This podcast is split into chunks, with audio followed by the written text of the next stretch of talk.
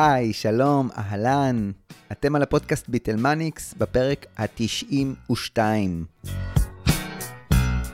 אני מקווה שכולכם בטוב. היום אנחנו בפרק הראשון, פוסט הסדרה מריבולבר לפפר, הסדרה שהסתיימה בפרק הקודם, וזו הזדמנות נהדרת לומר לכם ולכן תודה מקרב לב על ההאזנה ועל הפידבקים. You're the greatest. I'm the greatest. לא אני כמובן, אלא רינגו סטאר שלנו. והיום פרק מיוחד בביטלמניקס שיוקדש למתופף מספר 1 בביטלס ולאלבום שנקרא בפשטות רינגו, שחוגג החודש, חודש נובמבר, יום הולדת 50. ואם uh, לדייק, בשניים בנובמבר, שהוא גם יום ההולדת שלי, אז יש לי יחסים קרובים עם האלבום הזה של רינגו. אני אגיד את זה כבר מההתחלה, לא באתי לשכנע אתכם בפרק הזה לאהוב את uh, קריירת הסולו של רינגו. אני תמיד אומר שאם הגעת למצב שבו אתה מכיר את קריירת הסולו של רינגו, אז אתה בשלב מתקדם מאוד מאוד כביטלמניק. אני חלילה לא מזלזל ברינגו לרגע אחד, אבל תודו שיש בקריירות הסולו של uh, ג'ון, פול וג'ורג', במיוחד בשנות ה-70, הרבה חומרים שהיו בקלות יכולים להיות מאסטרפיסים בקטלוג של הביטלס. עד עכשיו דיברתי בביטלמניקס על לא מעט אלבומי סולו שלהם. חמישה של מקארטני, אחד של לנון ושניים של אריסון. במקרה של רינגו, אני חושב שהסיפור או הדרך אל האלבום הזה מעניינים לפעמים יותר מהאלבום עצמו. אבל בכל זאת, זה אלבום שנחשב בעיני רבים לאלבום האמיתי הראשון שלו, ולאלבום הכי מוצלח בקריירה שלו, ואני יכול להבין ולהתחבר לזה, אמ, ויש גם סיבות טובות כאלבום שקיבל עוד טייטל מעניין, אלבום איחוד הביטלס במרכאות. זה מעניין לראות אה, את רינגו, שמבחינתו הביטלס היוו מסגרת לחיים, ועכשיו המסגרת הזו נפרצה, איך הוא מנסה עם הקסם האישי שלו, איכשהו לחבר ולייצר את המסגרת הזו, אולי לעוד פעם אחת. באלבום הזה של רינגו נראה גם קשר כלשהו לסדרה מריבולבר לפפר, או לפחות לאלבום סארג'נט פפר. אה, ולכן אני אוהב מאוד לקרוא לו האלבום של בילי שירס.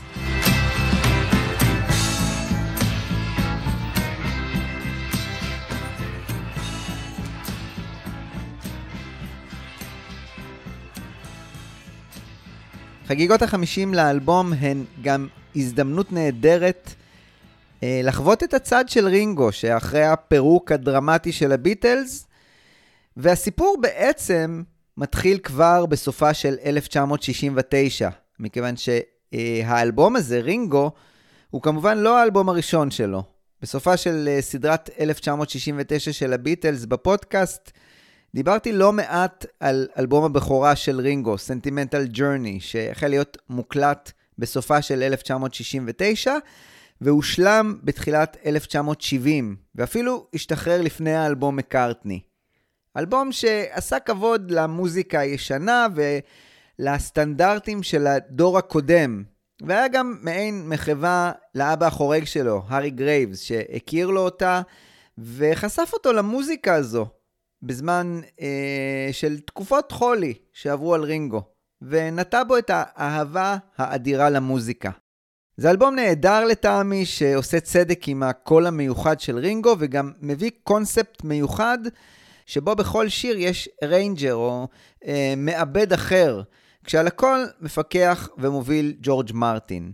אלבום מאוד ייחודי וייעודי, שלא הרבה אנשים אה, אוהבים, אה, ולכן באמת בזמן אמת האלבום הזה קיבל כתף קרה אה, לכשהוא יצא. העניין האמיתי של הקהל היה אה, בשלושה אלבומים מופלאים אחרים שראו אור בשנה הזו. באלבום מקארטני, באלבום אה, פלסטיק אונו בנד של לנון, והכי הרבה באלבום המשולש של הריסון. על שלושתם תוכלו להאזין אה, בפרקים כאן בביטלמניקס. כבר בסוף ההקלטות אה, לאלבום הזה, סנטימנטל ג'ורני, רינגו ניצל את ההזדמנות ורצה לעבוד על שיר שהיה לו בשם You gotta pay your dues. שקלירלי לא היה שייך לפרויקט הסטנדרטים הזה שלו. בגדול רינגו כתב את הגעגוע שהוא הרגיש כלפי הלהקה שלו, אה, ואת הגעגוע לעבר, ושתל כמה רמזים בשיר. Open up your heart, let's come together. Use a little love and we will make it work out better. אין יותר ברור מזה. עם כל הכבוד, ויש כבוד, רינגו הוא לא כותב שירים ענק, והמטרה שלו הייתה להוציא סינגל פופי, ולשדר לעולם, אוקיי, אני עושה אה, אלבום של אה, סטנדרטים, אבל אני יודע גם לעשות מוזיקה מצליחה. מי שנחלץ לעזרתו עם השיר הלא גמור הזה, היה החבר ג'ורג' הריסון, שהשלים איתו את השיר, ויתר על קרדיט משותף, ועזר לרינגו יחד עם אה, קלאוס פורמן ונגן הבאס סטפן סטילס להקליט את השיר בפברואר 1970. במרץ ההקלטות עברו לאולפני טריידנט, אה, שם הריסון and סטאר ניסו שוב להקליט את השיר, כששוב פורמן וסטילס היו שם אה, יחד עם תגבורת של כלי נשיפה של רון קטרמול, ואפילו ביג מל, הלו הוא מל אבנס, תרם נקישות על הטמבורין. ההקלטות הללו הושמו בצד, כשאפל הוציאה הודעה לעיתונות בעקבות שמועות על סינגל חדש של רינגו, שזה לא נכון, לא יוצא כרגע סינגל אה, חדש לרינגו. בשלב הזה היו שמועות שהריסון הציע את השיר לבדפינגר, שסירבו בנימוס. אחד הפחדים הגדולים של רינגו היה מה לכל הרוחות הוא עומד לעשות ברגע שהביטלס יחדלו מלהתקיים, או לעבוד יחד. לכן רינגו לא חיכה ופנה מיד לאהבה השנייה שלו, מוזיקת הקאנטרי. על מוזיקת הקאנטרי והביטלס דיברתי בפרק בסדרת השירים הזנוחים שעסק אה, בעיקרו ב-Act Naturally, הקאבר שרינגו עשה עבור הביטלס, ובמקרה הזה אה, של Beaucoups of Blues, אלבום הקאברים של אה, רינגו לקאנטרי, אפשר להאשים קצת גם את ג'ורג' הריסון. נגן ה steel pedal, פיט דרייק, הגיע הישר מנשוויל כדי אה, לנגן באלבום המשולש שלו, ורינגו, שהשתתף גם הוא בהקלטות של האלבום, היה זה שפגש אותו בשדה התעופה באמצע 1970.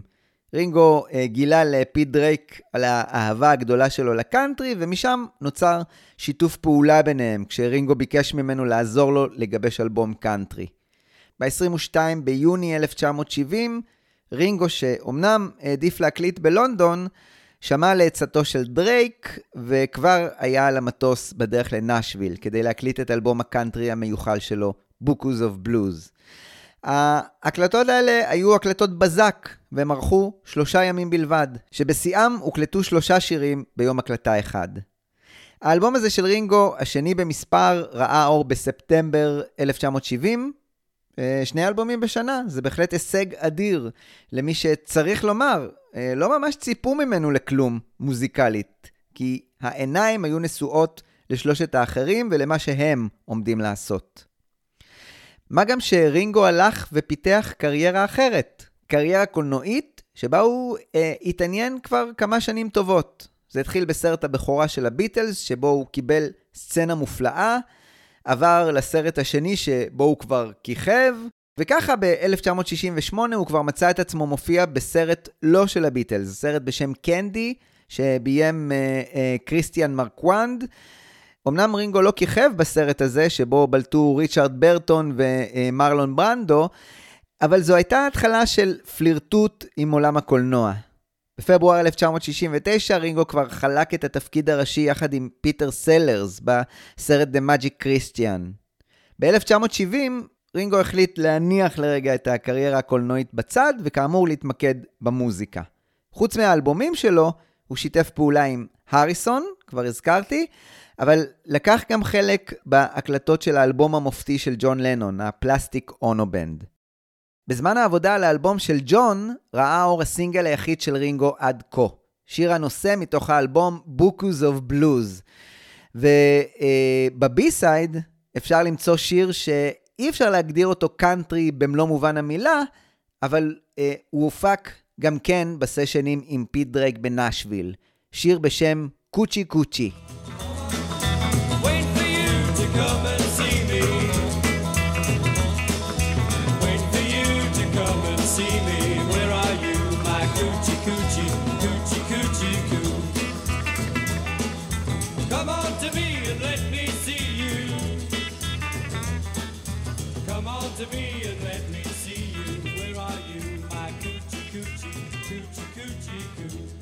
באותה התקופה, באוקטובר 1970, רינגו רצה סוף סוף לשחרר את החלום הבא שלו. סינגל, פופי, מערבי, שיעזור לו להתקבע גם כן כמוזיקאי אמיתי. הוא נכנס לאולפני טריידנט והחליט לסיים את השיר שהוא התחיל בפברואר-מרץ, ונקרא Gotta Pay Your Dues, ועכשיו הוא שינה את השם ל-It Don't Come Easy. שוב, הריסון התגייס לעזרה, גם בכתיבה וגם בהקלטה, ובתוצאה הסופית של השיר אפשר למצוא המון מהמוזיקה של הריסון מאותה התקופה, וגם את האנסמבל שהריסון הלך וגיבש עוד לפני תחילת ההקלטות לאלבום המשולש שלו. בהקלטה של השיר הזה מנגנים ג'ורג' הריסון, בד פינגר, גרי רייט וקלאוס פורמן. הנה קטע מגרסה שבה ג'ורג' הריסון הקליט את הקולות הראשיים שלו עם קולות רקע ששרים הארי קרישנה. זה לא AI חברים, זה ג'ורג' הריסון עוזר לרינגו סטאר.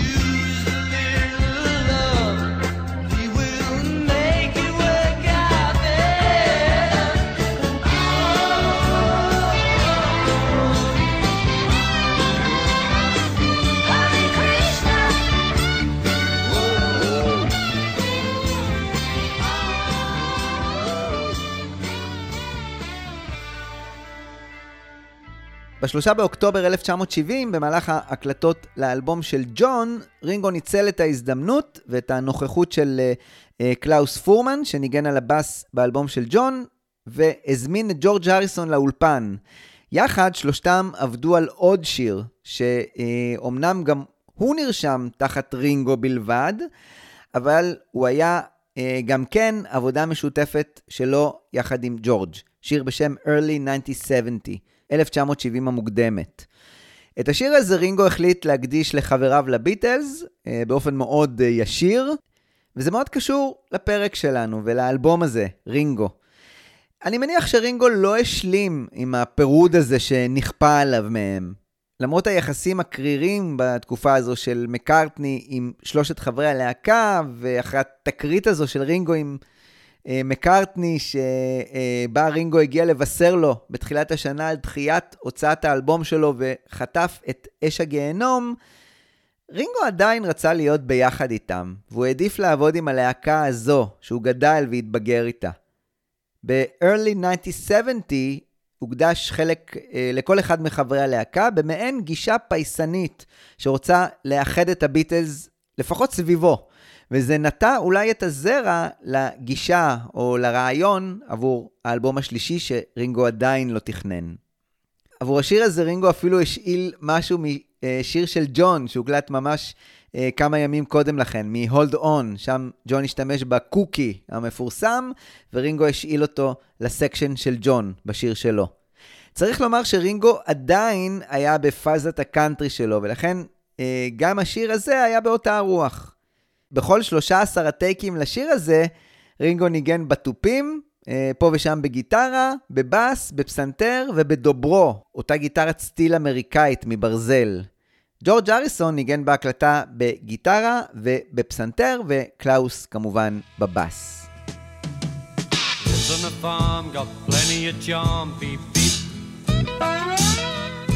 He's got no cows, but he sure got a whole lot of sheep. A brand new wife and a family.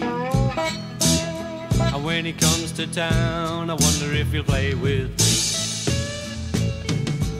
Laying in bed, watching TV,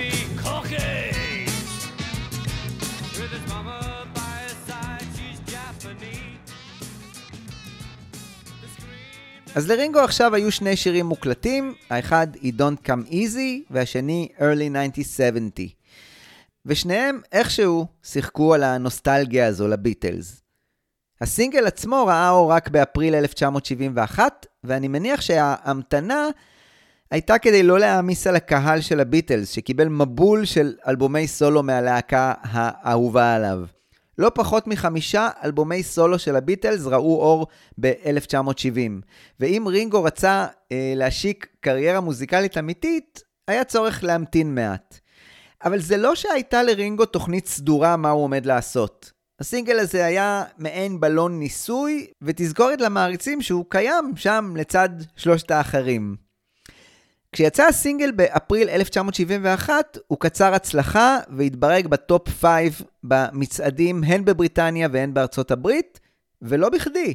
השיר באייסייד הוא באמת שיר נהדר, אחד משני השירים הטובים ביותר והמשמעותיים ביותר שרינגו סיפק במהלך הקריירה שלו, שמבטא את הגעגוע האדיר הזה שהיה לו ללהקה שלו.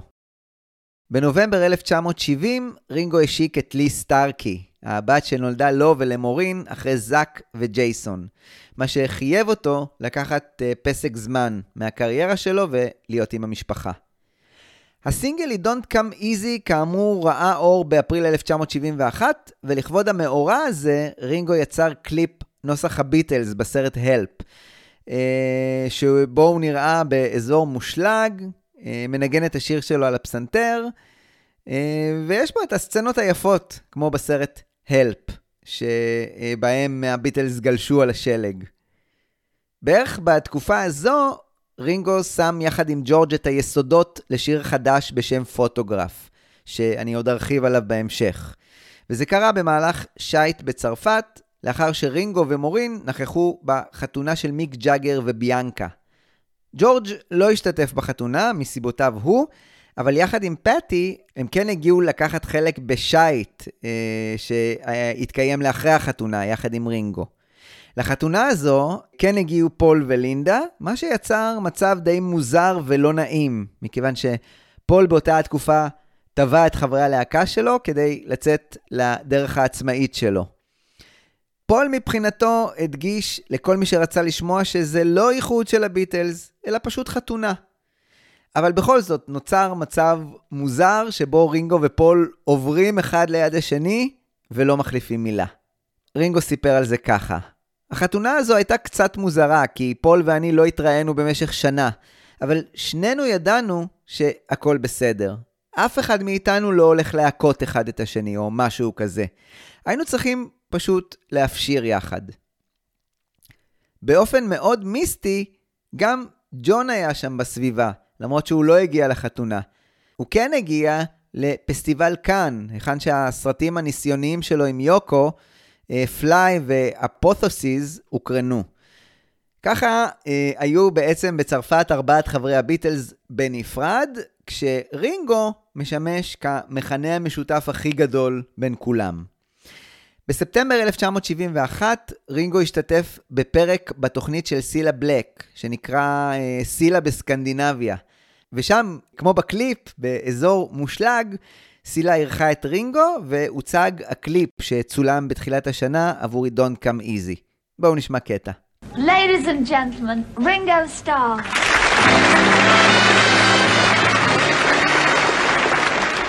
Ringo, I think you're marvelous. How long have you been skiing then? Oh, I've had about 12 sittings now. Mind you, I'd get on a lot better if I didn't have these long, thin things on the end of my boots. Every time I want to turn a corner, I have to stop and do a three-point turn. You can't fool me, Ringo. I can tell by looking at you that you're quite an expert. All the same, though, I was very surprised to see you come flying through the air off the top of that ski jump. You were surprised. I was surprised. I only went up there to look at the view. I asked someone to show me a shortcut down to the bottom. Go down there, he said. Hey, Ringo, did you know there was an echo in this valley? So that's what it is. I thought it was me answering myself back. Hello, yo, yo, yo, yo, yo, yo, You're right. אז כן, רינגו היה מאוד מבולבל בתקופה הזו שלאחר הפירוק, ולא החליט לגמרי מה הוא רוצה לעשות. ולכן, בהפוך על הפוך, 1971 עמדה דווקא בסימן הקריירה הקולנועית שלו. ברקע היה עוד תחביב שהוא החל להשקיע בו עוד ב-1969. עסק קטן לעיצוב רהיטים בסגנון מודרני. היה לו שותף בשם רובין קרויקשנק, ויחד הם יצרו רהיטים וכל מיני uh, גאדג'טים בסגנון חדש ומודרני. Uh, אפשר לקרוא לזה אפילו הייטקי, עוד לפני שהמושג הזה היה קיים. כמו עסק הגננות שלו אי שם באמצע שנות ה-60, העסק הזה בעיקר שירת אותו ואת מעגל החברים הקרובים. בואו נשמע את רינגו מתראיין בספטמבר 1971, לא על הקריירה המוזיקלית ולא על הקריירה הקולנועית שלו, והס מלהזכיר את הביטלס, אלא רק על העסק הקטן שלו ועל תערוכה שבה הוא הציג את מה שהוא עיצב. And it's the latest thing in furniture. It's a stainless steel shelf set, and it's been designed by a very famous gentleman. It's Ringo Starr. Hello, Ringo. Welcome Hi. to Blue Peter. Thank you. How long have you been designing furniture now? About 18 months. 18 months. Well, this is a very impressive piece. Uh, you can move your shelves up and down, can't you? They're Any sort of level. adjustable. Yeah. Now, that on the top is black, and that's wood. Now, that's not steel. Uh, no, that's just been put up there for now. We, we made four of these, Yeah. and that one was spare, and I thought, well, may look nice on top of there. That's really an occasional table where you can put records in the side and store tapes or whatever you like, you know. It's good, good storage to have there, and you just Yeah. take it down and use it as a small table. Well, apart from the big stuff, you also make the small stuff. We've got uh, some steel objects here which have been chrome plated. These are ornaments, aren't they? And See, the- the spiral takes them up to the top and then they fall on their own. Yeah, And these discs were what started it all. Maureen bought me some of them to play with in my hand. yeah. And uh, I got a bit fed up, and so I designed a machine to make them run down. Uh, this was the very first thing that you uh, designed, Yeah. and from this, everything else grew. Well, I had to. I met the guy who I work with. It's quite Um, fascinating, isn't it? Robin Cruikshank, because Yeah. he, I phoned him up to get it together because he knew where to get plastic and everything. Yeah. And then we just carried on from there. We did about. And you and Robin are set up in partnership now. Yeah. ב-1971 רינגו השתתף בכמה סרטים. אחד מהם היה סרט שיצר פרנק זאפה, יחד עם אה, טוני פלמר, סרט בשם 200 מוטלס, שהיה סרט אה, חדשני מאוד לזמנו, שהביא גם תיעוד של איך נראים החיים המוזרים והמטורפים של מוזיקאי. אה, והכל נעטף בחדשנות טכנולוגית, שבה זאפה עשה שימוש אה, כמעט בכל חידוש שהיה אז בעולם הקולנוע האומנותי.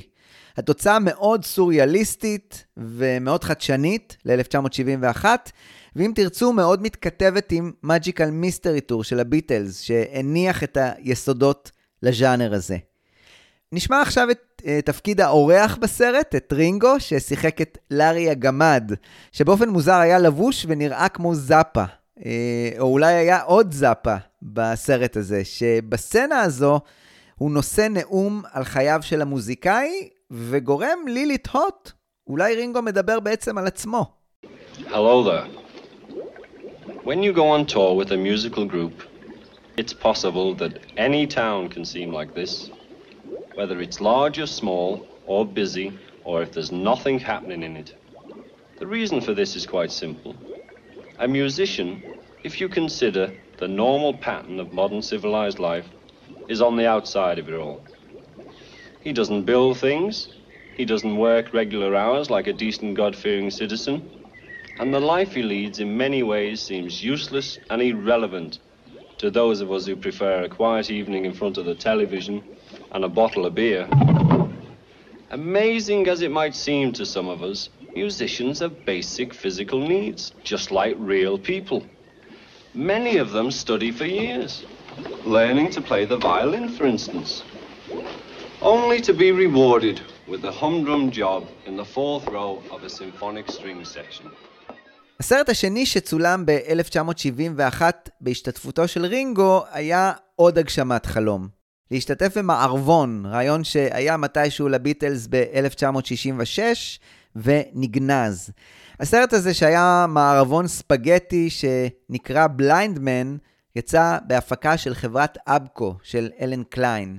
הסרט הזה צולם בדרום ספרד, באלמריה, ואם שם המקום הזה נשמע לכם מוכר, אז כנראה שהאזנתם לסדרה מריבולבר לפפר. אה, שם דיברתי על הצילומים ל-How I Won the War, אה, ועל לנון, שניסה גם הוא בתקופה ההיא לבדוק האם קריירת משחק יכולה להיות משהו שיתאים עבורו. וגם רינגו הגיע לשם אה, לבקר אותו ולבדוק האם זה גם יכול להתאים עבורו. הצילומים של How I Won the War נערכו ב-1966 באלמריה, ושם לנון כתב את אחד השירים היפים ביותר שלו, Strawberry Fields Forever. חמש שנים אחר כך, אה, רינגו שביקר את ג'ון באלמריה והכיר את המקום, היה שם אה, עבור הצילומים של בליינדמן, שבו הוא אמנם לא כיכב, אבל הפגין כישורי משחק לא מבוטלים, וכן כתב את שיר הנושא לסרט הזה. ב-1 באוגוסט רינגו התייצב לצידו של ג'ורג' הריסון, אה, יחד עם האנסמבל שלו, כדי להופיע בשתי הופעות על הבמה במדיסון סקוויר גארדן, המופע למען בנגלדש. אה, ובמופע הזה, רינגו הפך לביטל היחיד שהתייצב לצד ג'ורג' אה, שם על הבמה, למרות שג'ון ופול קיבלו הזמנה. על המופע הזה דיברתי באריכות בפרק על האלבום Living in the Material World של הריסון. הכתיבה של שיר הנושא לסרט בליינדמן גררה את רינגו לאולפן ההקלטות כמה ימים אחר כך, אחרי אה, שני ההופעות הללו במדיסון סקוויר גארדן, ב-18 באוגוסט 1971. ההשערה היא שהאולפנים היו אולפני אפל של הביטלס, שהושקו מחדש באותה התקופה, אחרי הפיאסקו של גט בק, ואחרי הציוד הלא מתפקד של מג'יק אלכס. המילים שרינגו כתב בשיר הנושא הזה ל Blindman נכתבו על הדמות הראשית בסרט. ורינגו התכתב מוזיקלית עם המתח המערבוני של הסרט, והתוצאה היא לאו דווקא שיר western country טיפוסי, אלא קטע עם קצת יותר אמירה אה, סינמטית, נקרא לזה ככה, אה, סינמטית אווירתית. ההרכב בהקלטה הזו היה מאוד מינימליסטי, רינגו עם התופים והשירה, פיט הם מבדפינגר בגיטרה, וקלאוס פורמן על הבאס, יחד עם תוספות של קולות ואפקטים. על הקטע הזה, רינגו יחד עם קלאוס נרשמו כמפיקים.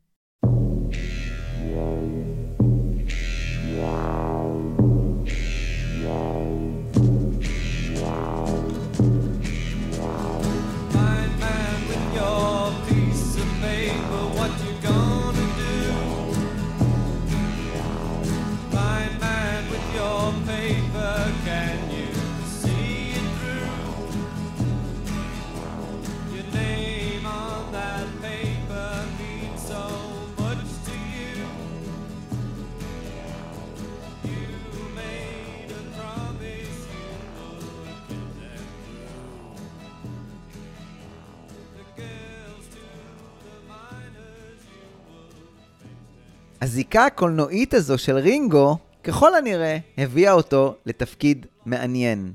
לעמוד בראש חטיבת הסרטים של אפל, חברת אפל פילמס.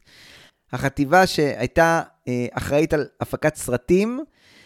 סרטים שיצאו תחת הכותרת הזו היו Magical Mystery Tour, Yellow Submarine, Let It Be, רגה של רבי שנקר, וב-1972 נראה איך רינגו דוחף לכבוש עוד נישות. למרות שאני לא יודע עד כמה הוא באמת היה דומיננטי בתפקיד הניהול הזה, אבל זה היה הטייטל הרשמי לתקופה הקצרה הזו, ואני לא יודע לומר בדיוק מתי רינגו קיבל על עצמו את התפקיד הזה, אבל לפי אחד הראיונות שלו, זה היה כבר ב-1971. אבל יש מי שאומרים שזה היה בכלל ב-1972. זמן קצר אחרי ההקלטה של שיר הנושא לבליינדמן, בספטמבר 1971, התיאבון של רינגו להקליט נפתח, כשהיה לו עוד קטע לא גמור, בשם Back Off בוגלו. שוב נחלץ לעזרה החבר הריסון. על השיר הזה רינגו החל לחשוב לאחר ארוחה עם החבר מרק בולן, המוזיקאי הצעיר והמחונן, ואיש טירקס, שהיה כוכב מאוד מאוד גדול בתקופה הזו. והחיבור בינו לבין רינגו מאוד מאוד מעניין. רינגו, איש הביטלס המיושב יחסית, עם מרק בולן, הפראי והרוקיסט. גם לחיבור של רינגו עם כית מון, המתופף הפראי מאוד של דהו, יש איזשהו קסם מעניין בו. מרק בולן השתמש במילה הזו, בוגלו, המון פעמים, ובעיקר בצירוף הזה, back off בוגלו. הוא השתמש בו המון בארוחה הזו. והצירוף הזה נתקע לרינגו בראש. ככה הוא סיפר בריאיון לעורך מוז'ו ב-1998. מרק היה חבר יקר שנהג להיכנס למשרד כשניהלתי את אפל מוביז. למעשה הוא התכוון לאפל פילמס, אבל ככה רינגו קרא לזה בריאיון. היה לי משרד גדול בעיר, ובולן היה חלק מחבורת הבילוי שלי, יחד עם הרי נילסון וכית מון. היינו ממשיכים למקומות שונים, אבל תמיד היינו מתחילים במשרד. ומרק היה כל כך כיפי. היינו רק בני 30 אז, אבל הסתכלנו עליו כאילו שהוא איזה ילד משוגע. היה לו צחוק מדבק, ובארוחת ערב אחת הוא השתמש בצירוף back of בוגלו. רינגו טען שהוא הלך לישון והתעורר עם המנגינה. סטייל מקארטני עם יסטרדי, uh, להבדיל כמובן. הוא מיד הקליט אותה כדי שלא תשכח. ככה הוא המשיך לספר לאורך מוז'ו. פשוט קפצתי מהמיטה ויצא לי שיר. לא הצלחתי למצוא מכשיר הקלטה שעובד, אז מצאתי סוללות בצעצועים של הילדים ולקחתי אותן. ניגשתי לג'ורג' הריסון, בגלל שאני נגן גיטרה מאוד מוגבל ואני יכול לנגן רק שלושה אקורדים. אתה מוכן להכניס עוד כמה אקורדים? זה יגרום לי להישמע כמו גאון. כשרינגו כתב את המילים, הוא קיבל השראה עבור ה middle eight של השיר מהטלוויזיה. הוא הוסיף את המילה tasty, מתוך משדר הפוטבול The Big Match, שם המנחה ג'ימי היל נהג לומר tasty. אז רינגו בעצם עשה גם פול וגם ג'ון באותו השיר, שכמובן רחוק מאוד מיצירות המופת של השניים האלה. ולגבי התוצאה הסופית, אה, יש כמה שמתחבטים ואומרים שאולי בולן היה זה שכתב את המילים, למרות שרינגו טען שזו עבודה משותפת שלו ושל ג'ורג'.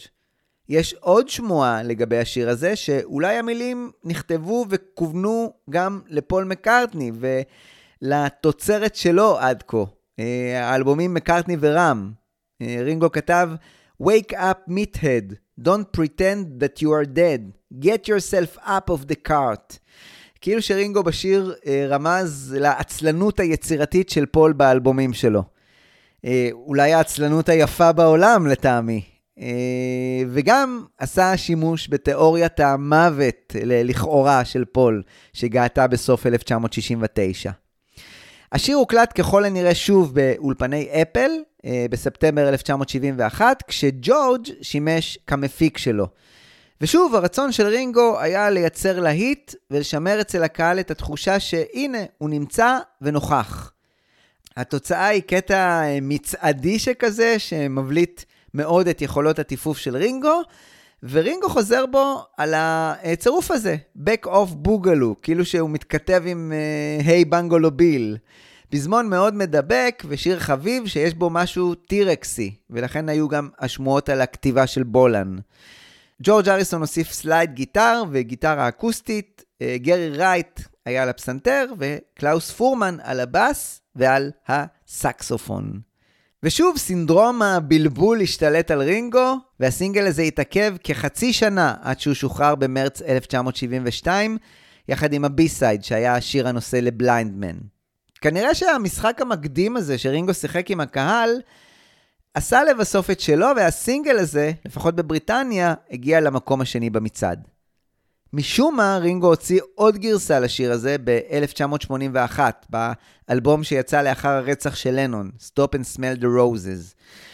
ב-2007, כשרינגו הוציא את האלבום Give More Love, אחד הבונוסים שהיו בו הייתה הגרסה מיוחדת ל-Back of Boogaloo, שבה הוא נעזר בלא אחר מאשר ג'ף לין, שעשה בה את מה שהוא עשה עבור Free as a Bird של הביטלס, כשהוא השתמש בקול של רינגו מדמו ישן, שהוא הקליט ב-1971, ועיבה אותו בעוד כלים.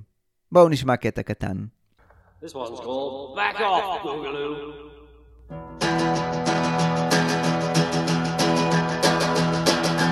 Back off, Boogaloo, what you think you're gonna do? We're gonna fly right from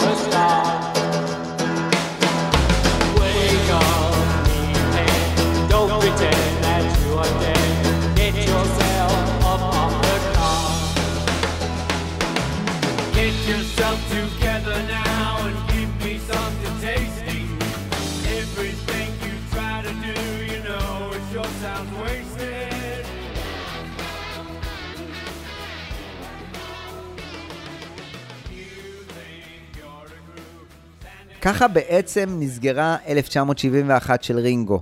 סינגל אחד שראה אור, סינגל אחר שהוקלט, והמשך הקריירה שלו כשחקן וקריירת עיצוב רהיטים. מרשים ומפוזר מאוד. המגמה הזו של התפזרות מצד אחד ומצד שני של איסוף של חברים סביבו המשיכה גם בשנת 1972. צריך לומר שרינגו היה האיש הכי נחמד בביטלס והדבק בין חברי הלהקה. ובאופן כללי הוא היה טיפוס מאוד מאוד נוח אה, ומאוד חברותי שכולם אהבו. רינגו תמיד היה קונצנזוס.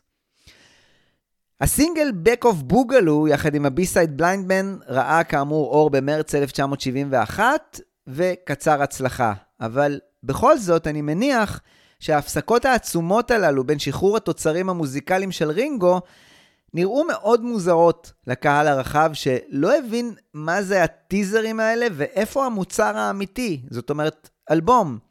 אני מזכיר, ג'ון בשלב הזה כבר שחרר שני אלבומים, כש-Imagine נחשב לאלבום מצליח מאוד. מקארטי שחרר כבר שני אלבומים מופתיים, הריסון שחרר את האלבום המשולש המגה מצליח שלו, ואפילו את אלבום ההופעה עבור בנגלדש, ורינגו הסתפק בשני אלבומי קאברים שהקהל לא הבין ולא רץ לרכוש, אבל כן רץ לרכוש את הסינגלים הפופים שלו. על העטיפה של הסינגל, uh, Back of Boogaloo, הופיע מעין דמות uh, פרנקנסטיין שכזו, שקשורה בשלשלאות, כשיש לה ביד סיגריה ענקית. מה המשמעות של זה? אין לי ממש מושג, אבל לאלה שחשבו שרינגו כיוון את השיר למקארטני, אז היה עוד חומר לעבוד איתו.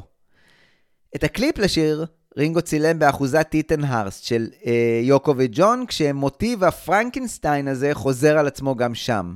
רינגו נראה שם עם זקן אבות ותסרוקת מולט שכזו, מוזרה מאוד, כשהוא מהלך בגנים של האחוזה ומחפש את אותו פרנקנשטיין או בוגלו. ואז כשהם נפגשים, הם מתחבקים ורוקדים יחד. כנראה שהיו להם חומרים מצוינים אז לצרוך ב-70's, אה, ואולי ככה זה כשאתה מנהל את אפל פילמס. למרק בולן השתלם מאוד להיות מקורב למנהל אפל פילמס, וב-1972 צולמו שתי הופעות של טירקס באמפייר פול בוומבלי בלונדון, עבור סרט שיצא תחת אפל פילמס, סרט בשם Born to Boogie, שראה אור בסוף השנה. הסרט הזה היה סרט הופעה שונה למדי. מדי פעם הבליחו אה, בולן ורינגו בין השירים במעין מערכונים מצחיקים, שבאחד מהם הם עשו מחווה לסרט Magical Mystery Tour, כשרינגו היה לבוש בתחפושת של עכבר, אה, אני חושב שזה עכבר, או כשהם משחקים במשחק ה-Some people like to rock, כשהשני צריך לענות Some people like to roll, מה שמביא את שניהם להתפוצץ מצחוק. חלק מהמערכונים הללו צולמו באחוזת טיטן הרסט של ג'ון. בואו נשמע קטע קטן. Some people like to rock.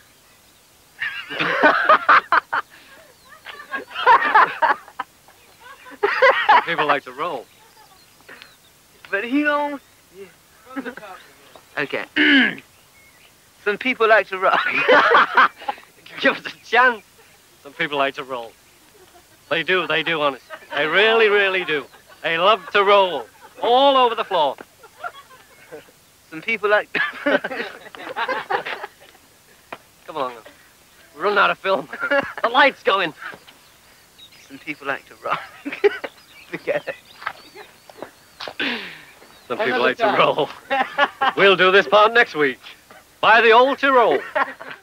רינגו קיבל הצעה מפתה לשחק בסרט בשם That'll be the day, כמו השם של השיר של באדי הולי והקריקטס. הנוסטלגיה האדירה לתקופה של תחילת שנות ה-60 אה, באופן כללי בתקופה הזו, הולידה סרט שנכתב על ידי העיתונאי המקורב ללנון, ריי קונולי, ועסק אה, בתקופה הזו של סוף שנות ה-50, תחילת שנות ה-60, וסיפר את הסיפור של הטדי בויז בתקופה הזו. מה שכמובן התכתב גם עם ההיסטוריה הפרטית של רינגו עצמו. ולכן, יחד עם אה, ניל אספינל, הוא שימש גם כיועץ לריי קונולי לגבי התקופה הזו. אמנם רינגו לא שיחק את התפקיד הראשי בסרט הזה, אבל הוא כן שיחק את הדמות של מייק, אחד ה Teddy Boys בסרט, וזה החזיר אותו לתקופה הפרה-היסטורית ההיא, ואולי אפילו לא ממש דרש ממנו לשחק אה, בסרט. הצילומים לסרט הזה החלו באוקטובר 1972, והסרט עצמו ראה אור רק באפריל 1973. לא תחת אפל פילמס, אלא תחת ההפצה של חברת EMI. הנה קטע קטן של רינגו מהסרט, שלרגע אחד אפשר לטעות ולחשוב שבמראה זה אה, רינגו בן ה-20, מימי רורי סטורם וההוריקנים, ולא רינגו בן ה-32. Well, I wasn't actually at sea. I used to work on the ferries between New Brighton and Liverpool. One night I was out my school and my mates talked me into it. Bastards. Come on, it's not that funny. I've been coming here for five seasons, you know. Yeah. Like a holiday to me. הסרט הבא של רינגו, גם כשחקן וגם כמנהל אפל פילמס, היה Son of Dracula. סרט uh, קומי סביב uh, הדמות הזו של uh, דרקולה, שבו רינגו גילם את התפקיד של מרלין, היועץ, תפקיד שבו אי אפשר באמת לזהות שזה רינגו, שעטה על עצמו שיער לבן וזקן ארוך, אבל המטרה הייתה לתת את הבמה להארי נילסן, החבר הטוב שגילם את הרוזן דאון. בסרט הזה הופיעו עוד חברים של רינגו, כמו המתופף כית מון והמתופף של לד זפלין ג'ון בונהאם. הסרט הזה שרינגו ארגן לחברים שלו צולם, אבל שכב בצד עד לאמצע 1974. חוץ מהפאזה הקולנועית שלו, רינגו שדחה את אה, קריירת הסולו שלו על הסף כרגע, כן עסק במוזיקה, אבל אפשר לומר שהוא הפך למעין נגן אולפני או נגן סשנים עבור אומנים אחרים. זו מגמה שהחלה ב-1970 עם האלבומים של ג'ון וג'ורג', ועכשיו במהלך 1971-1972, רינגו מצא את עצמו מנגן עבור כולם, עבור ליאון ראסל, שהופיע גם במופע למען בנגלדש, עבור סטפן סטילס, שניגן פסנתר ב-It Don't Come Easy, עבור פיטר פרמפטון, וגם עבור אומנים אה, רמי מעלה כמו ביבי קינג, באלבום שלו B.B. King in London, וגם עבור האולינג וולף האגדי. פה ושם רינגו עזר אה, גם לג'ורג', במיוחד באלבום של לון ודרק ון איטון. הוא השתתף גם באלבום של בובי קיז, וגם כמובן באלבום Son of שמילסון של הארי נילסון, שהוקלט ברבע הראשון של 1972, וכנראה העניק את ההשראה לסרט Son of Dracula. אה, כי חוץ מהשם הדומה על העטיפה, נילסון נראה ולבוש כמו ערפד על העטיפה של האלבום. האלבום הזה של נילסון היה הטריגר המרכזי עבור האלבום רינגו. הוא הכיל בו את כל המרכיבים שרינגו היה צריך עבור אלבום משלו. בראשם היה המפיק של האלבום ריצ'רד פרי, המפיק האמריקאי שעבד בתקופה הזו עם קרלי סימון על האלבום היפה שלה, No Secrets. רינגו כבר הכיר ועבד עם פרי אה, באלבום Sentimental Journey, כשהוא עשה את העיבוד עבור שיר הנושא לאלבום. באלבום של נילסן השתתפו גם המון אנשים ונגנים, ביניהם קלאוס פורמן, בובי קיז, ג'ים פרייס, פיטר פרמפטון, אה, ניקי הופקינס המהולל, וההרגשה הייתה כמו באלבום המשולש של הריסון, מעין אנסמבל של נגנים. השירים באלבום הם מאוד מגוונים, קטע רוק סקסופוני, אה, בלדה רכה, קאנטרי, ובגדול אין קו אחיד שיכול לתאר את האלבום הזה של הארי נילסון. בתקופה הזו של אוקטובר 1972, החלו בערך, אה, עם אותו ההרכב הזה, ההקלטות לאלבום הבא הנפלא של הריסון, Living in the Material World, שגם בו רינגו לקח חלק בשנה הזו. הקלטות שבחלקם התרחשו באולפני אפל, ואני מזכיר שוב, דיברתי על האלבום הזה של הריסון המון בפרק שציין 50 שנה לאלבום המופלא והאישי הזה של ג'ורג' הריסון. שם באולפני אפל, רינגו הביא עוד שיר להריסון, שיר בשם Down and Out. ושימו לב שזה הופך להיות מנהג. בתחילת השנה שחרור של סינגל, בסוף השנה הקלטה של שיר או שניים. הקטע הבלוזי הזה שרינגו הביא, אולי מההשפעות של ביבי קינג והאולינג וולף, מאוד חביב עליי. אין בו ליריקות מדהימות, אולי יותר הומוריסטיות, שמצביעות על זה שרינגו לא לוקח את עצמו ברצינות. למשל, Look in the sky, what do I see? ובבית הבא, Look in the fridge, what do I see? יש איזה ערבוב נהדר בקטע הזה של בלוז עם רוק אנד רול, והאמת שזה קטע מאוד כיפי, שהייתי מאוד רוצה שייכנס לאלבום. השיר הזה לא נכנס לאלבום בסופו של דבר, ומצא את עצמו כ B-side של Photograph, הסינגל הראשון מהאלבום העתידי. אבל בכל זאת, השיר הזה הוא יריית הפתיחה של רינגו, שקיבל בו שני מפיקים. ג'ורג' הריסון באוקטובר 1972, שניגן גם בגיטרה יחד עם גרי רייט בקלידים וקלאוס פורמן בבאס, ורינגו כמובן על התופים והשירה.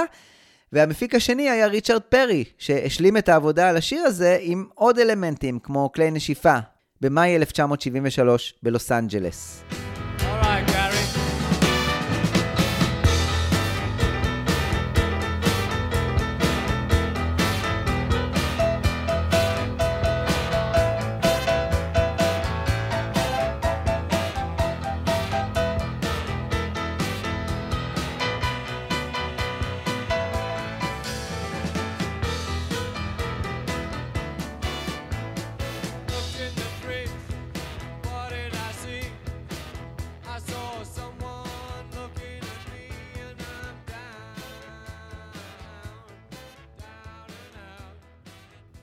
מכיוון שרינגו הוא לא כותב שירים דגול, כבר אמרתי, הוא היה צריך למצוא את הדרך אה, לייצר שירים עבור האלבום החדש שלו.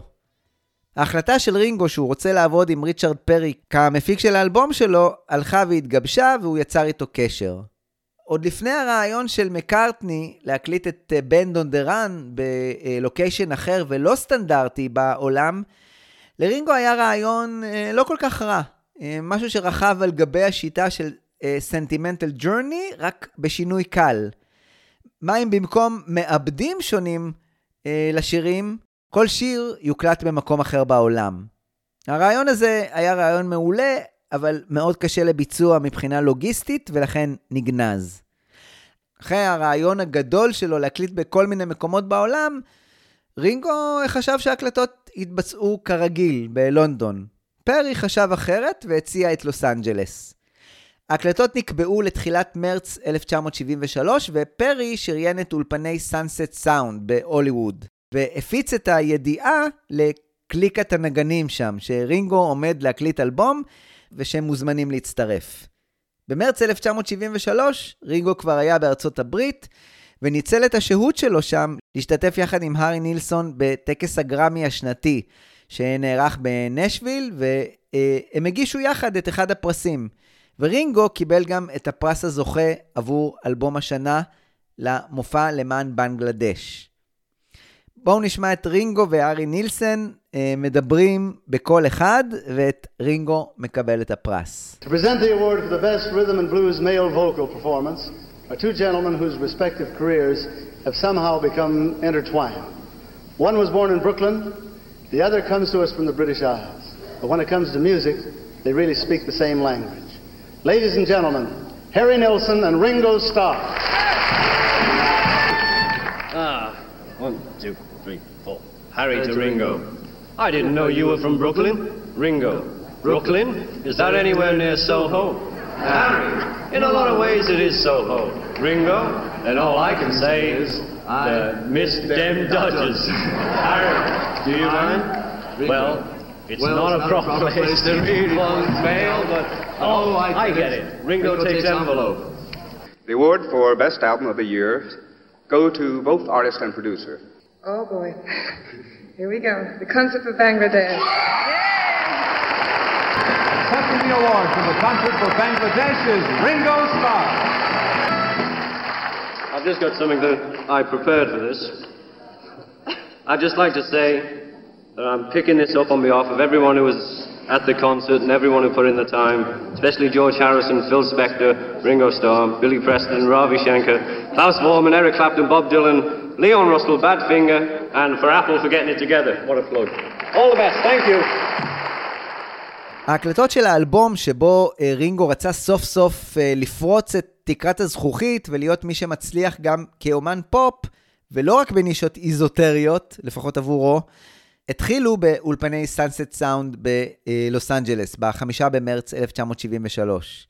באפריל רינגו כבר יחזור ללונדון ויעבוד על אה, דברים מעניינים שם עבור האלבום, ותכף נצלול גם אליהם.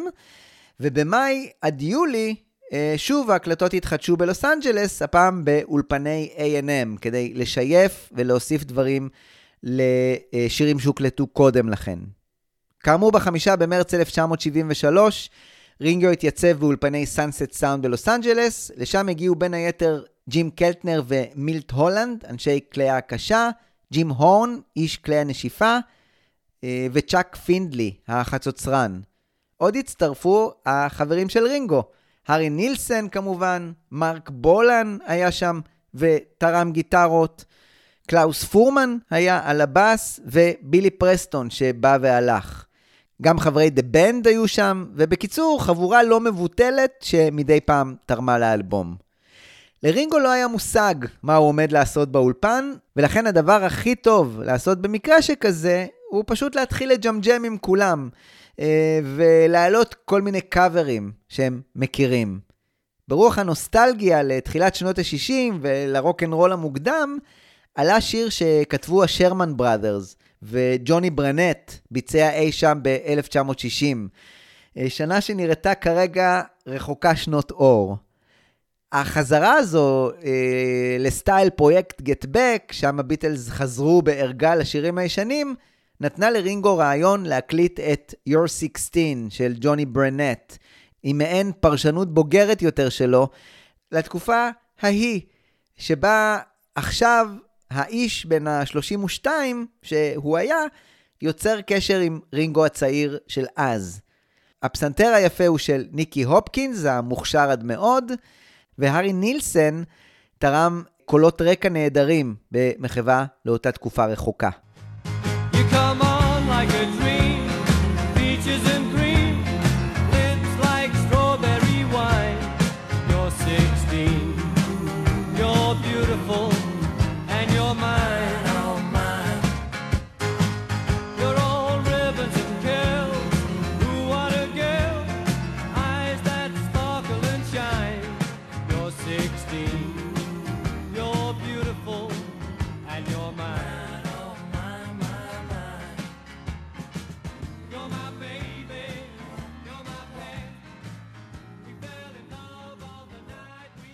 אחד השירים שהארי נילסון הכיר לרינגו לאחרונה היה Have You Seen My Baby של רנדי ניומן, שפתח את האלבום 12 Songs שלו מ-1970.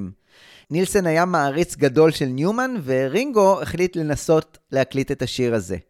בסופו של דבר, זה יהיה אחד משני הקאברים אה, שייכנסו לאלבום של רינגו, You're 16, והשיר הזה, Have You Seen My Baby. בואו נשמע קטע מההקלטה הזו, שכולל את הפסנתר המתגלגל והנהדר של ג'יימס בוקר, הפסנתרן הניו אורלינזי, אה, וכולל גם את הסקסופון של תום סקוט, שהתווסף מאוחר יותר באולפני A&M, ואת סולו הגיטרה, שהוא כל כך מרק בולן, שנחשב כאמור לכוכב ענק בתקופה הזו.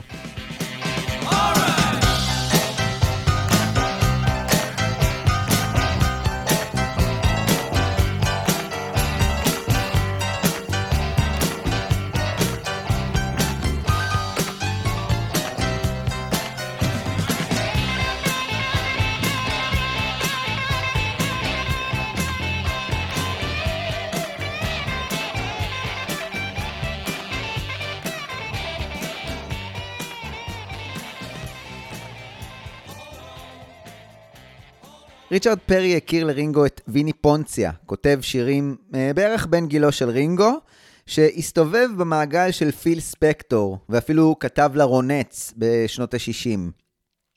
במפגש ביניהם, אה, רינגו וויני פונציה הבינו שיש להם מכנה משותף.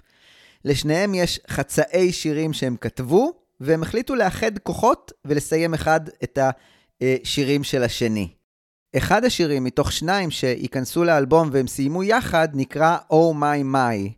בשיר הזה יש blend מעניין אה, של משהו שמתחיל עם פסנתר honky tonk ומעין בוגי שניסו לייצר הנגנים שהיו שם, בעיקר עם הבאס המתגלגלת אה, והנפלאה של קלאוס פורמן, שמנגן לפעמים על גבול הדיסקו, וזו אה, הזדמנות מעולה לשבח את הבאס של קלאוס אה, באופן כללי באלבום הזה. באופן מוזר, דווקא באלבום של רינגו, הבאס של קלאוס מאוד מאוד מאוד נוכחת, וקלאוס קצת יוצא מגדרו ומנגן מעבר לשטנסים הרגילים. את תמונת הדיסקו הזו בשיר השלימה מרי קלייטון, ששרה קולות רקע, ואני ממש שומע בקטע הכיפי הזה ניצני דיסקו מוקדמים. אה, ז'אנר שהיה שם, אבל יתפוס תאוצה רק לקראת סוף העשור הזה. הנה רינגו, עושה דיסקו.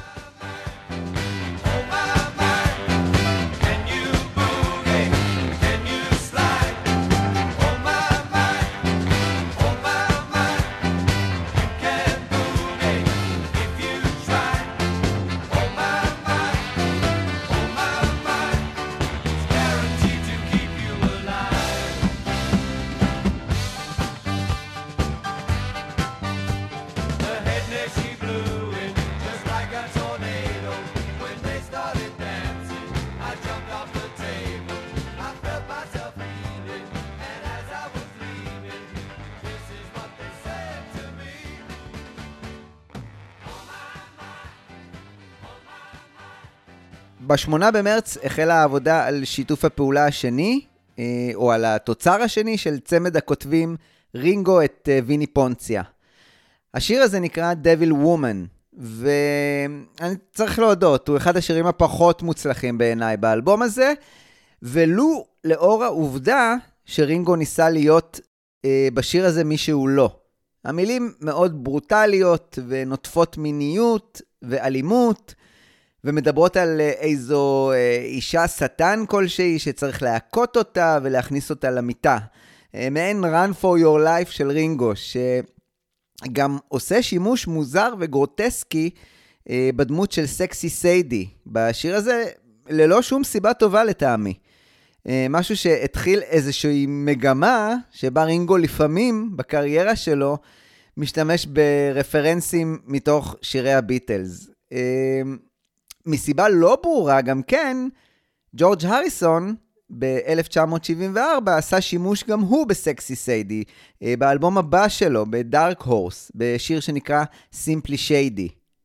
גם התופים המוגזמים בשיר הזה, ב-Devil Woman, והגיטרה הדיסטורשנית שמנגן עליה ג'ימי קלברט, שאגב עבד בעבר אה, עם אה, ויני פונציה, והוא הביא אותו להקלטות של האלבום של רינגו, מייצרות איזשהו מצג של שיר אפל, מוזר, שהוא לא רינגו בשום אופן. אה, שיר שגם כלי הנשיפה לא הצליחו לשפר או לעדן, למרות שאם רוצים, אפשר למצוא מוזיקלית אה, איזשהו יופי בדו-שיח שקורה בין הגיטרה הוולגרית, כמו שאמרתי, לבין כלי הנשיפה.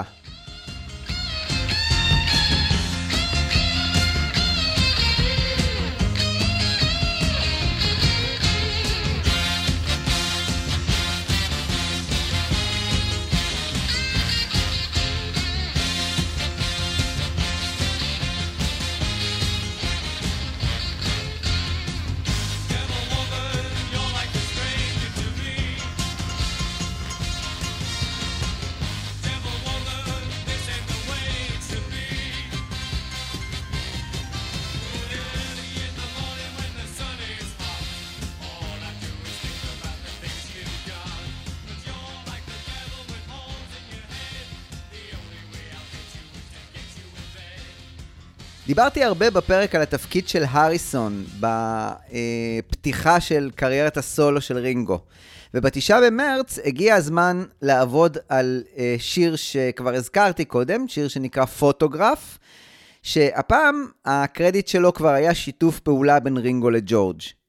כמו שהזכרתי קודם, השיר הזה נכתב במהלך שייט בצרפת על יאכטה בשם המרלה, שעליה היו רינגו ומורין, יחד עם פטי וג'ורג' ועוד חברים כמו סילה בלק ומרק בולן.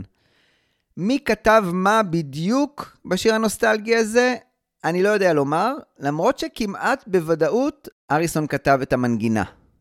רינגו היה חובב צילום ידוע וצילם המון תמונות לאורך השנים אה, ולאורך הקריירה של הביטלס. יש לו אגב ספר מקסים באותו השם, אה, ספר שנקרא פוטוגרף, שיצא נדמה לי ב-2015, והוא מכיל תמונות שלו מכל השנים, גם תמונות שהוא צילם וגם תמונות אחרות, כמו למשל מהילדות. הרבה לפני שמקארטני עשה את זה השנה עם ספר התמונות שלו. זה ספר באמת מקסים של רינגו, אה, ספר מרגש, שאני נהנה מאוד אה, לשבת וככה לדפדף בו מדי פעם. בשיר הזה, פוטוגרף, רינגו לקח את האלמנט הזה של הצילום, או ההקפאה של רגע, ותרגם אותו לגעגוע. בכל פעם שאני רואה את הפנים שלך, או שלכם, זה מזכיר לי מקומות אליהם היינו נוהגים ללכת. אבל כל מה שיש לי היא תמונה, ואני מבין שאתם כבר לא תחזרו. בעצם רינגו כתב באופן מאוד יפה געגוע. אה, שנים ספורות לפני שג'ון כתב את אה, Now and Then. ואני חושב שלא צריך לנחש למי אה, רינגו מתגעגע ולמה הוא מתגעגע. רינגו הציג את השיר הזה לריצ'רד פרי, שהיה ברור גם לרינגו וגם לפרי שזה שיר משמעותי בארסנל השירים, ופרי אכן התרשם ממנו, ובתשעה במרץ 1973 הם התכנסו באולפני סאנסט סאונד כדי להקליט אותו. הריסון שהיה שם בלוס אנג'לס, הגיע גם הוא לאולפנים וסייע בהקלטה של השיר הזה, שכאמור קיבל את הקרדיט סטארקי הריסון. ה-In My Life הזה של רינגו קיבל את הסאונד ההריסוני האנסמבלי של האלבום המשולש. ג'ורג' תרם גיטרה, אבל גם את קולות הרקע.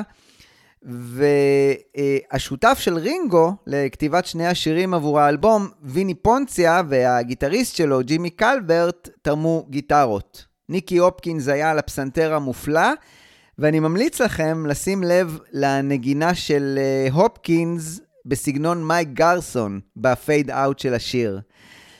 קלאוס פורמן על הבאס הנהדרת, בובי קיז בסקסופון, ג'ים קלטנר בתופים יחד עם רינגו, והאחים ון איטון בכלי הקשה. ובאמת הסאונד בשיר הזה נשמע עשיר, אה, לא מעיק, כמו שלפעמים קרה באלבום של הריסון, וכשהתווספה בסוף יוני התזמורת, שהביאה תזמור לגעגוע הזה, אה, תזמור שכתב ג'ק ניטשה, שאגב מוכר מאוד מהעיבוד שלו למקהלה ב-You Can't Always Get What You Want של הסטונס.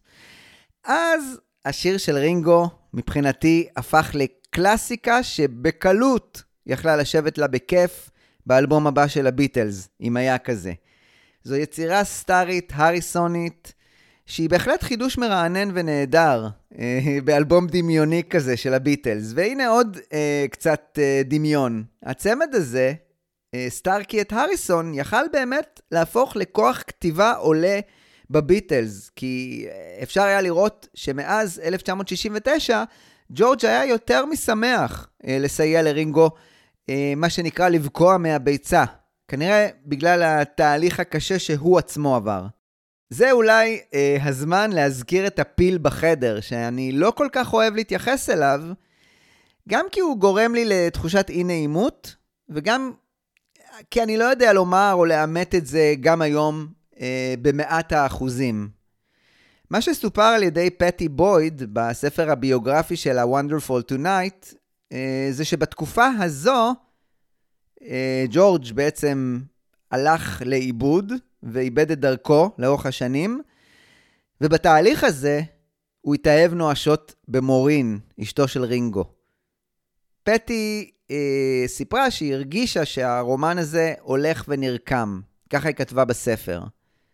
הקש האחרון היה הרומן עם מורין סטאר, אשתו של רינגו. היא הייתה האדם האחרון שציפיתי שידקור אותי בגב, אבל היא עשתה זאת. בכמה תמונות התגלה שהיא שהתה בבית עם ג'ורג' בסוף שבוע אחד, כשג'ני, אה, אחותה הצעירה של פטי, ואני נסענו לדבון לבקר את אימא שלנו. הוא נתן לה שרשרת יפה שהיא ענדה מולי, ואז מצאתי אותם נעולים בחדר השינה בפרייר פארק, כשאני עומדת בחוץ ודופקת בדלת. שאלתי את ג'ורג', מה אתה עושה? הרי מורי נכנסה לשם, לא? ואז הוא צחק, אני יודע שהיא שם. הוא היה אמור להיות באולפן וכולם חיכו לו. בסופו של דבר הוא פתח את הדלת ואמר, אה, היא רק הייתה קצת עייפה והיא נחה. מורין הופיעה אצלנו פתאום בחצות, והייתה שם גם למחרת. הייתי צריכה להיות ממש טיפשה כדי לא לשים לב לזה. זה כבר היה לקראת סוף הנישואים שלנו. פטי אולי uh, סיפרה את זה גם כדי להצדיק את העזיבה שלה לזרועות החבר של ג'ורג', אריק קלפטון. אבל כמו שאמרתי, אני לא אוהב להתעסק בסיפור הזה, שיש מי שציטטו את לנון, שאמר שזה כמו גילוי עריות בביטלס. ועכשיו, מבחינתי, כשהוצאתי את הפיל בזהירות מהחדר, אה, בלי לשבור שום דבר, אני מעדיף כן לעסוק בחברות ובמוזיקה שכן היו קיימים לאור היחסים הטובים של אה, ג'ורג' ורינגו לאורך השנים. והשיא שלהם היה פוטוגרף של רינגו.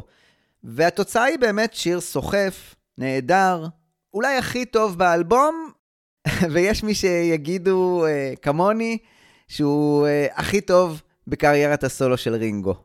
כולם כנראה הבינו את זה אה, אחרי ההקלטה של השיר, ולכן השיר הזה דחק הצידה את כל השירים, ונבחר להיות הסינגל הראשון מתוך האלבום הזה של רינגו.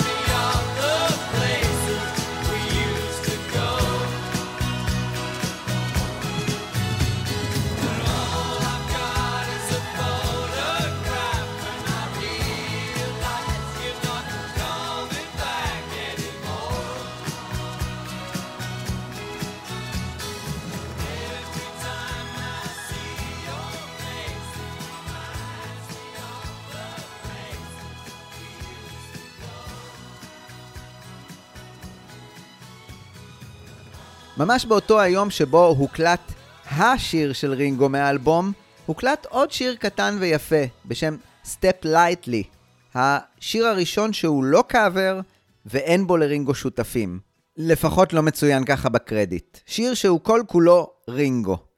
את שיר העידוד הקטן הזה רינגו כתב לעצמו, ויש בו חוץ ממילות הרגעה, סטייל הולד און ג'ון, גם שורה מאוד מעניינת. I wish this song was yours instead of mine. רינגו לא אוהב את מצב הביניים הזה שהוא נמצא בו. והוא היה רוצה לכתוב שירים גדולים, ולא שירים קטנים שמעודדים אותו. רינגו רוצה להיות לנון ומקארטני והריסון, אבל הוא גם מודע למגבלה שלו, ולכן זה שיר קטן, יפה, שקצת מחמיר לב, והופכי ללהיט הגדול שהוקלט גם הוא באותו היום. השיר הזה מתכתב יפה גם עם הדמות של רינגו, אותו קאבוי בודד, קטן ומסכן, ממש כמו בסצנה המופלאה שלו בסרט הבכורה של הביטלס. אבל גם עם אלבום הסטנדרטים שלו, Sentimental Journey, יחד עם גיטרה חשמלית, נשווילית, ווסטרנית, ואנחנו מתחילים להבין שהאלבום הזה של רינגו מציג את כל קשת האישיות של רינגו, ועוטף אותה במעין אריזה פופית צבעונית. ההחלטה של ריצ'רד פרי להפיץ את השמועה שרינגו is in town הניבה בהקלטה הזו את סטיב קרופר, שניגן בגיטרה הנשווילית שלו, יחד עם ניקי הופקינס על פסנתר חשמלי, קלאוס על הבאס, ורינגו, כדי לתת את ההרגשה של שיר ישן מפעם, בנוסף לתופים, הוסיף נקישות סטפס מעניינות, שיוקלטו רק באפריל, בלונדון, על רצפת אולפני EMI, שנאמר שרינגו רקד שם שיכור. אה, וצריך לומר שזה אולי אחד הסממנים לתחילתה של תקופה לא הכי טובה עבור רינגו, אה, מבחינה אישית, שקצת שברה את התדמית היחסית נקייה שלו. זוגיות מקרטעת ובגידות, התמכרות לאלכוהול ואפילו התפרצויות אלימות.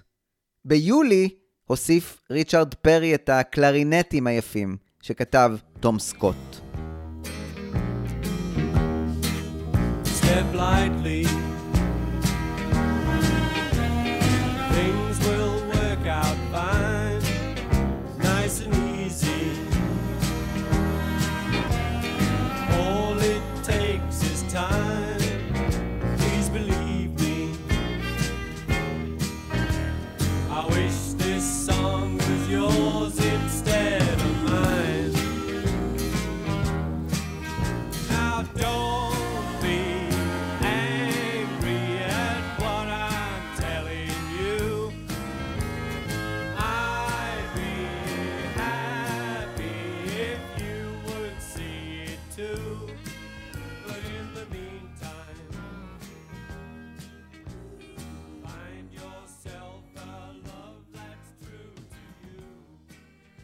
הגורל, או אלת המזל, סידרה את הקלפים נכון במרץ 1973.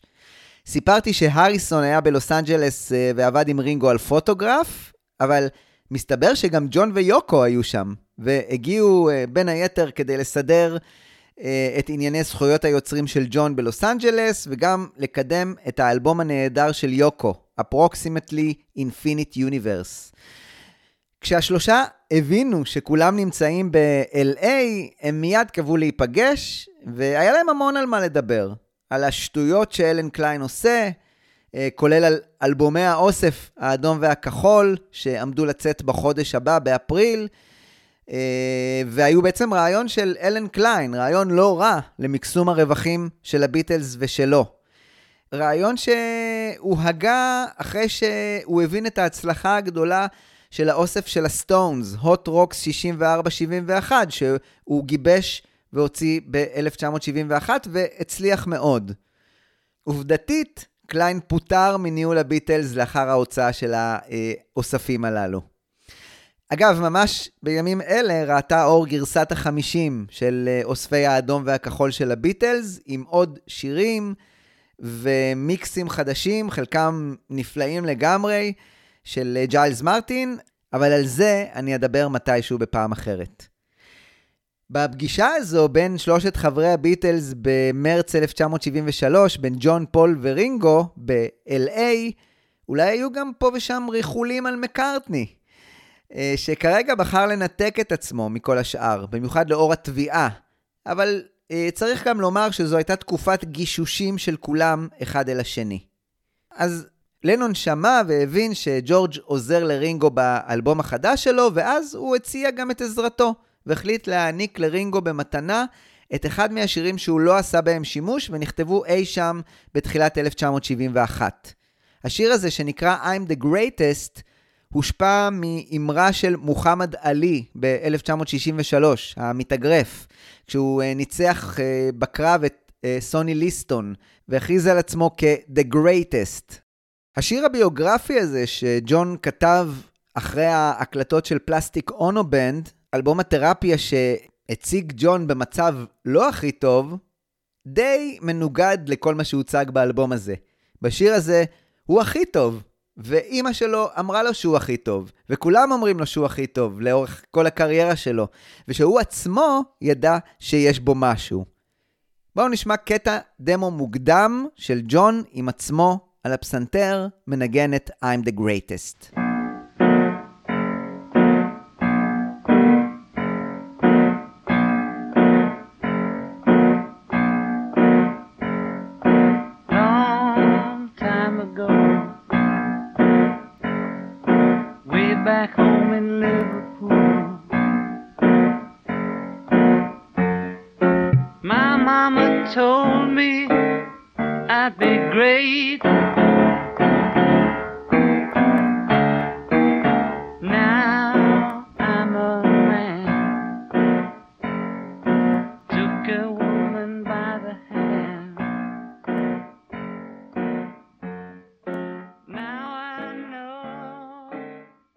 עכשיו, במרץ 1973, כדי להעניק את השיר לרינגו, היה צורך לעשות בו שינויים. ג'ון, יחד עם אה, יוקו, כתבו ושכתבו, וג'ון הוסיף גם מידל אייט, שיקשור את השיר ספציפית לרינגו. בקטע הברידג' השני, הוא כתב לו, Yes, my name is Billy Shears. You know it has been for so many years. Now I'm only 32, and all I want to do is boogaloo. החלק הראשון, וזה ניחוש שלי, היה מכוון אולי יותר למקארטני מאשר לליטוף האגו של רינגו. אחרי השימוש בפפר כדי להקנית את מקארטני בשיר הנבזי שלו כלפיו, How do you sleep, כשהוא כתב שם סארג'נט פפר took you by surprise, ואפשר לפרש את זה בכמה דרכים. אני מפרש את זה אגב כסארג'נט פפר היה נקודת השבר של הלהקה ואתה לא שמת לב. עכשיו ב-I'm the Greatest זו הייתה מעין קבלה של ג'ון את Pepper, כשהוא אה, משתמש בדמות הזו של Billy Shears שפול המציא. זו גם הייתה התקופה שבה הוא יגיד בריאיון, בואו נגיד שזו אפשרות שהחשדות של פול לגבי אלן קליין היו נכונים. מעין תקופת פשרנות וסלחנות בין שניהם. רינגו מצידו לקח את מה שג'ון כתב כמחמאה. Billy Shears הוא הזמר הכוכב בקונספט של Sgt. Pepper, וההכרזה של ג'ון על הדבר הזה היא לא פחות מטפיחה על השכם עבורו. וזו כנראה הנקודה שבה אה, רינגו אימץ וחיבק את הקומפלימנט הזה, ואנחנו נראה איך זה בא לידי ביטוי גם על העטיפה הפפרית של האלבום של רינגו. השורה שאומרת I'm only 32 היא אומנם נכונה עובדתית, כי זה היה גילו של רינגו, אבל ג'ון גם הלווה בה מפואמה שהוא כתב אי שם ב-1964, והתפרסמה בספר הבכורה שלו, In His Own Right. לפואמה קראו The Fat Budgie, ושם, ממש בסוף, נאמר המשפט הבא. So that's my budgie Jeffert, fat and yellow too. I love him more than daddy, and I'm only 32. זו אגב לא ההלוואה הראשונה של ג'ון מאותה הפואמה הזו שלו, עבור השיר Imagine הוא הלווה מהשורה Imagine all the people laughing till they sick. באולפן במרץ 1973, ג'ון הדגים לרינגו ולריצ'רד פרי את השיר על הפסנתר, אבל באופן מוזר, בשני ימי ההקלטה של השיר, ב-13 וב-14 במרץ, לא היו הרבה נגנים באולפן. נוצר מצב שהמינימליסטיות של Plastic Ono Band הגיעה גם להקלטות האלה של השיר של ג'ון. ג'ון ניגן בפסנתר ועשה קולות רקע, ג'ורג' הריסון ניגן בגיטרה, קלאוס פורמן בבאס, ובילי פרסטון השלים מאוחר יותר את הקלידים. מאז 1969, ההרכב הזה של ג'ון, ג'ורג' ורינגו לא היו יחד באולפן, וזה נפלא לדעת שזה קרה בגלל רינגו. הנה הניסיונות הראשונים של ההקלטה, כשג'ון מוביל בקול הראשי. ושימו לב למעבר הדרמטי בין הבתים, סטייל האו של לנון מ-Imagine. אה, ואפשר גם לשמוע את השילוב מתוך I Dig Love של הריסון, מהאלבום המשולש שלו. לנון, הריסון, סטאר ופורמן באולפן. Okay, okay, okay, okay, okay, okay. Same to you.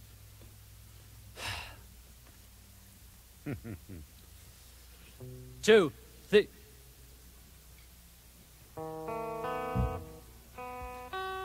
One, two. Are you all right? One, two, three, four.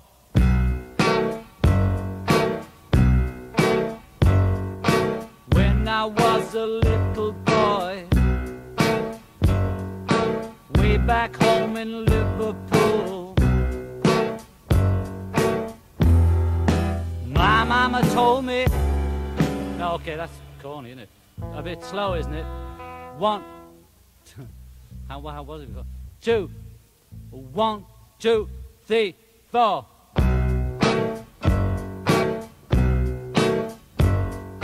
When I was a little boy,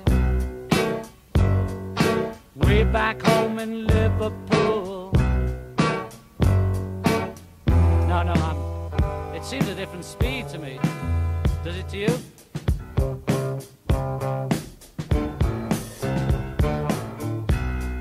And when I was a teenage, okay, let's go.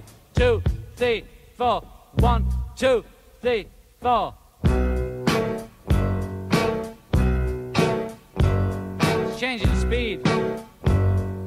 One, two, three, four. No, three, four. some, something's going. One, two, three, four.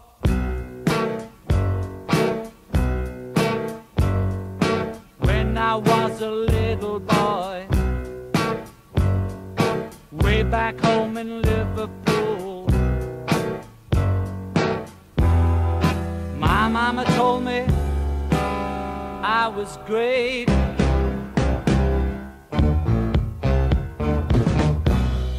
Then when I was a teenager, I knew that I got something going.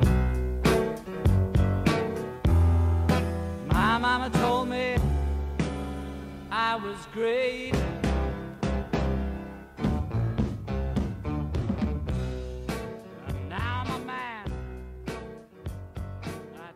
למרות שבאופן טבעי זה התבקש שהלהיט הגדול, או השיר המשמעותי שיפתח את האלבום יהיה פוטוגרף, הביוגרפיות וההצהרתיות של השיר הזה, שלנון עשה לו את המודיפיקציה עבור רינגו, והאזכור של בילי שירס, גרמו לרינגו לרצות לפתוח איתו את האלבום, ולהפוך את האלבום הזה, ל, אה, במרכאות, קונספטי יותר, סטייל פפר, אה, להבדיל כמובן. מעין מופע פרטי של בילי שירס, שהוא רינגו, וההתכתבות עם אותו אלבום שבו רינגו דווקא הצהיר בכל מקום שהוא אה, אה, השתעמם והשמין בו. הכוונה כמובן ל Sgt. Pepper. אבל עכשיו, ממרחק של שש שנים לאחריו, גם רינגו הבין את המשמעות הגדולה שלו, והפך את האלבום שלו למעין sidekick של האלבום ההוא, המופתי. ובהמשך אני אדבר גם על העטיפה שעושה ל Pepper מחווה.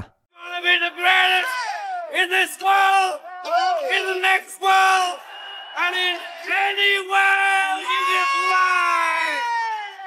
All right, all right, all right, all right, all right, all right, all right, all right. התקשורת שגילתה על דבר הסשן המשותף של שלושת חברי הביטלס הייתה אחוזת דיבוק, והחדשות שהופצו בעולם היו על איחוד של הביטלס.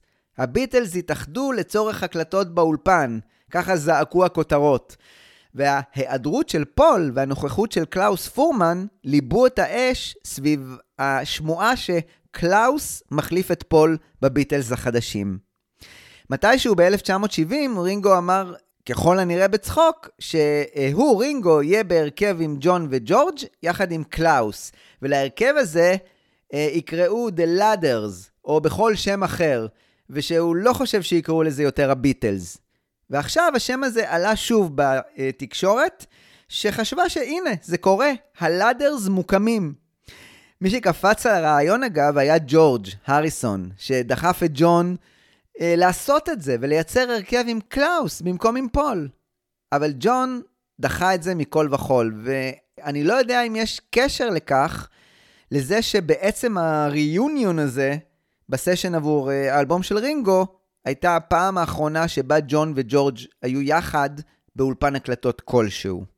באפריל 1973, ג'ון אמר את הדברים האלה בריאיון לחבר העיתונאי אליוט מינץ, והוא נשמע סלחן ופתוח לרעיון של איחוד הביטלס מאי פעם.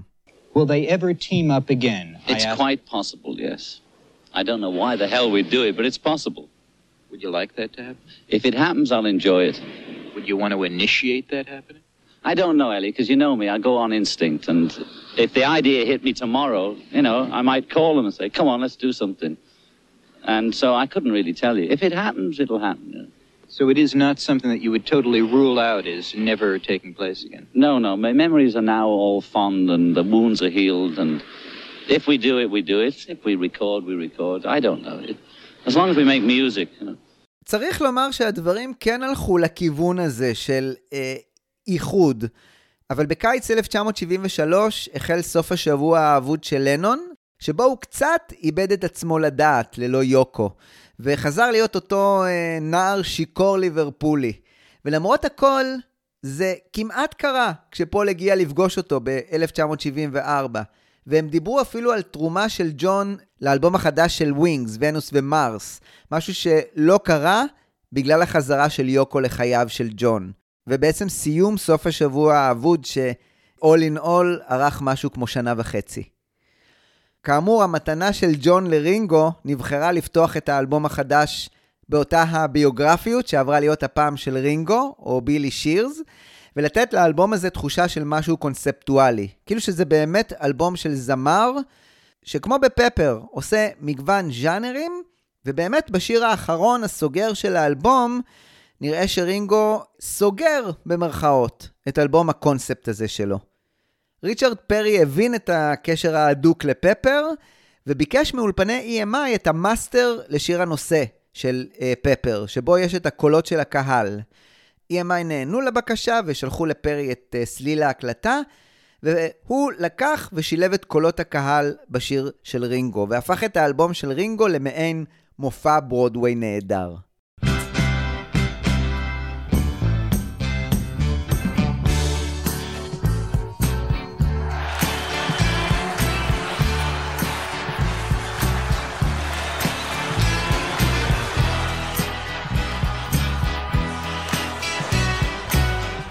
שיתוף הפעולה בין רינגו לג'ורג' הריסון המשיך לעומקם של ההקלטות לאלבום הזה. בקטע הבא, אריסון עשה את מעשה לנון, אה, ולמעשה תרם לרינגו שיר ששכב אצלו במגירה. אה, באופן כללי קשה להתעלם מהתופעה הזו, שבה אמנם ג'ון וג'ורג' עוזרים לרינגו, אבל די זורקים לו שאריות שהם לא צריכים. ושהם כנראה, אולי במקרה הטוב, היו משתמשים בהם כבי-סיידים, אבל בסדר.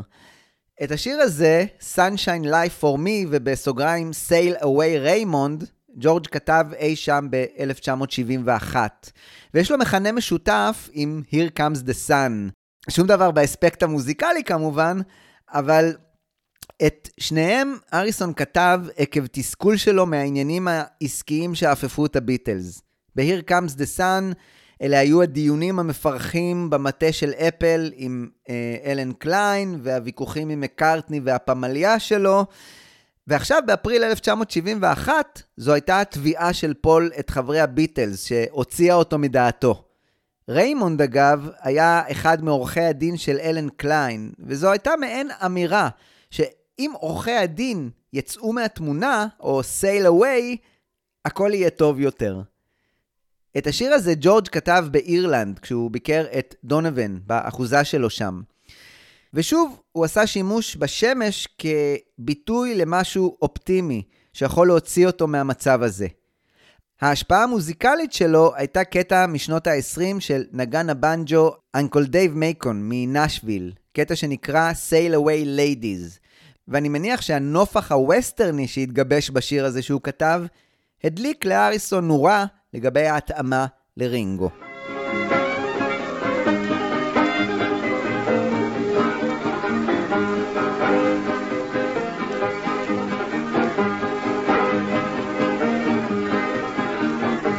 Give ragged man you out down. Sail away, ladies, sail away. Give my old run to our town.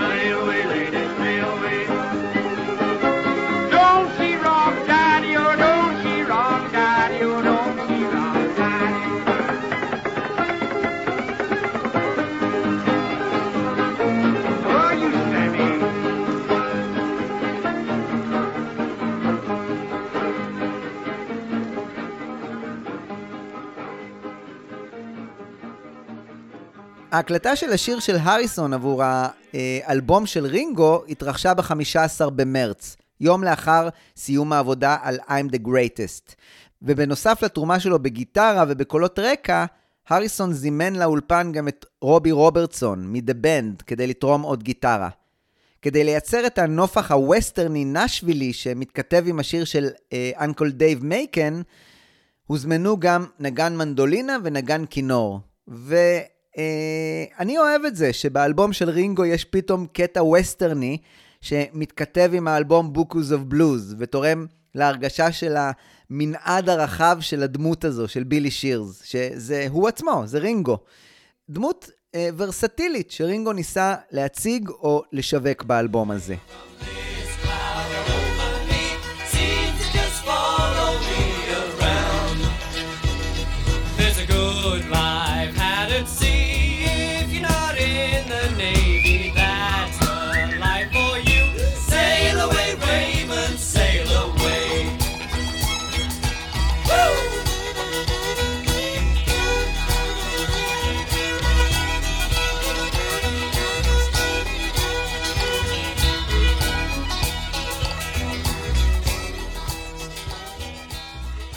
זו לא הייתה התרומה האחרונה של ג'ורג' לאלבום של רינגו, ואת התרומה האחרונה אני אשמור לסוף. באפריל, כאמור, רינגו היה צריך להגיע ללונדון. אה, ההגעה ללונדון הייתה עבור הפרימיירה של הסרט That'll be the day, על ימי ה Teddy Boys המוקדמים. והרעיון הזה, לאחד את כל חברי הביטלס סביב אלבום אחד, לא הניח לו. שיחת טלפון שאותה רינגו עשה מלוס אנג'לס ללונדון, שברה סופית את הקרח עם מקארטני. ככה סיפר רינגו. לא רציתי להשאיר את פול מחוץ לאלבום, אז פשוט התקשרתי אליו. אה, יש מי שאומרים שהוא ממש אה, אמר את זה לפול. אתה לא רוצה להישאר בחוץ, נכון? רינגו ביקש ממקארטני שיר עבור האלבום שלו, שישלים את הסריה הזו של הביטלס באלבום. אפשר לומר שהשיר הזה היה הטריגר הגדול להפשרת היחסים בין פול ורינגו, שכמו שאמרתי קודם, רינגו הוא בחור שקשה לריב איתו. ולאות סולידריות וכניסה מתחת לאלונקה, פול הסכים לתרום משהו לאלבום ההולך ומתקרב של רינגו, שידע גם לפרוט לו על המיתרים. אה, פול לא רצה לפספס את האירוע הזה. ריצ'רד פרי המפיק סיפר גרסה אה, מעט שונה לסיפור של תרומת השיר של מקארטני לאלבום. הוא סיפר שהוא הגיע יחד עם רינגו לאנגליה, ושם הוא נתקל במקארטני, ניגש אליו וביקש שיר לאלבום. והוא אה, המשיך וסיפר שמקארטני ענה לו, תן לי דדליין, אני עובד הכי טוב תחת לחץ. אז יכול מאוד להיות ששני הסיפורים יחד אה, נכונים, אני לא יודע לומר.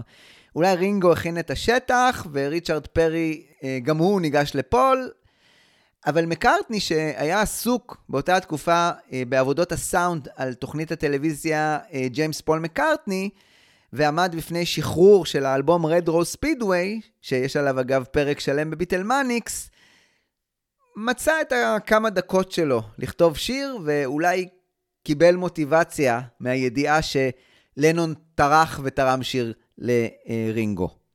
לאחר זמן קצר, פול התקשר לריצ'רד פרי והשמיע לו בטלפון את השיר Six O'Clock.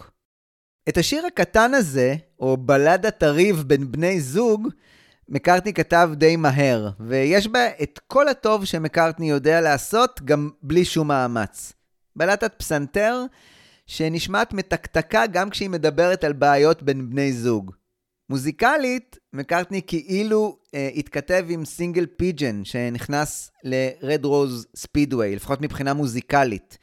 רק שהבלדה החדשה הזו הייתה קצת פחות בלוזית וקצת יותר פופית. המשפט החוזר בה הוא I don't treat you like I should, ויש מי שאומרים שלמקארטני כבר היו את השורות האלה, אחרי ריב אמיתי עם לינדה. בכל אופן, השיר הזה קיבל את הקרדיט פול ולינדה מקארטני.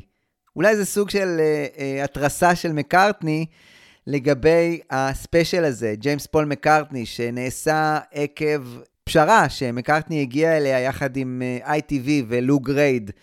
אה, אחרי הקרדיט המשותף של פול ולינדה באלבום Ram. אולי. השיר הזה, Six O'Clock, הוקלט באולפני אפל של הביטלס, ומקארטני תרם לו פסנתר ונגינה על סינתסייזר. אולי זה היה המוג שמקארטני מאוד התעניין בו בתקופה הזו. ראו ערך לופ. והשימוש אה, בצליל העדכני יחסית הזה נתן לשיר הזה באלבום של רינגו את הערך המוסף ואת העדכון שרינגו היה זקוק לו באלבום שיש בו שירים אה, די מסורתיים, צריך להודות. למרות הטירקסיות שעולה מדי פעם. בהקלטה הזו קלאוס פורמן ניגן על הבאס, לינדה מקארטני תרמה קולות רקע, וויני פונציה, שאיתו רינגו כתב שניים מהשירים לאלבום, תרם גיטרה וכלי הקשה. רינגו כמובן תופף ושר את הקול הראשי. התקדים הזה של רינגו שר את אחת הבלדות של מקארטני, יצר תוצאה אה, מאוד נעימה, מאוד מעניינת, אה, במיוחד עם קולות הסינתסייזר שנותנים קצת space לעניין, אבל אה, אני לא בטוח שרינגו ממש מתאים לבלדות מהסוג הזה של מקארטני. אני מדמיין את מקארטני יחד עם לינדה שרים את הבלדה הזו, אה, נוסח Ram, ואני חושב שזה יכול היה להיות שיר מושלם, לפחות כ B-side נהדר. אבל צריך לשבח את מקארטני, שנתן קצת יותר מהשאריות שנתנו ג'ון וג'ורג' לרינגו עבור האלבום הזה.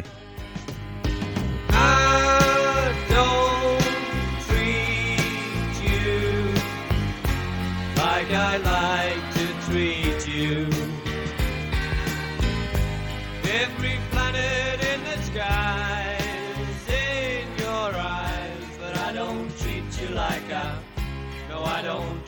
like I. No, I don't treat you like I should.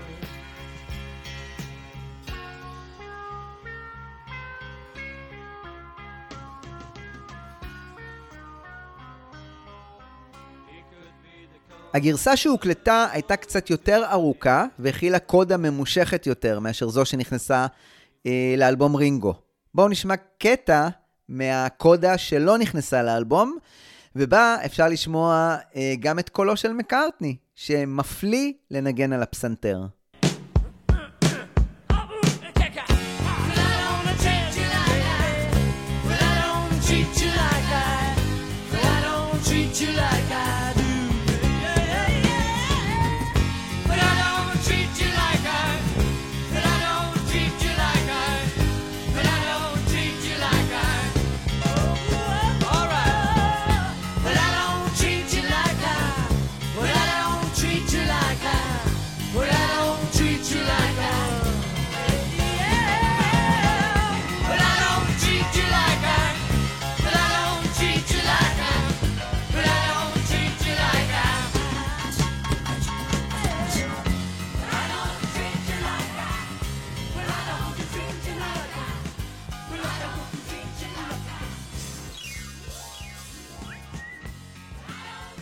ביום ההקלטה הזה, מקארטני החליט שהוא רוצה לתרום עוד משהו לשיר אחר של רינגו מהאלבום. כשהוא שמע חלק מהשירים שהוקלטו כשריצ'רד פרי השמיע אותם באולפן.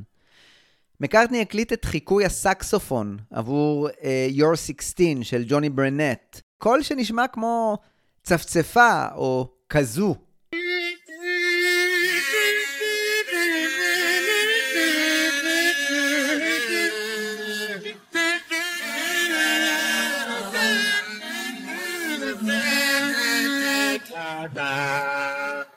יש מי שאומרים שבאופן מוזר, הסשן הזה באולפני אפל הסתיים בדיוק בשעה 6 לפנות בוקר. העבודה על השיר של מקארטני, 6 O'Clock, הושלמה כמה ימים אחר כך באולפני EMI, כשהוקלט התזמור עבור השיר, שאותו כתב גם כן מקארטני. באותו הסשן ב-EMI הוקלטו גם נעלי הסטפס עבור Step Lightly, כמו שסיפרתי קודם לכן.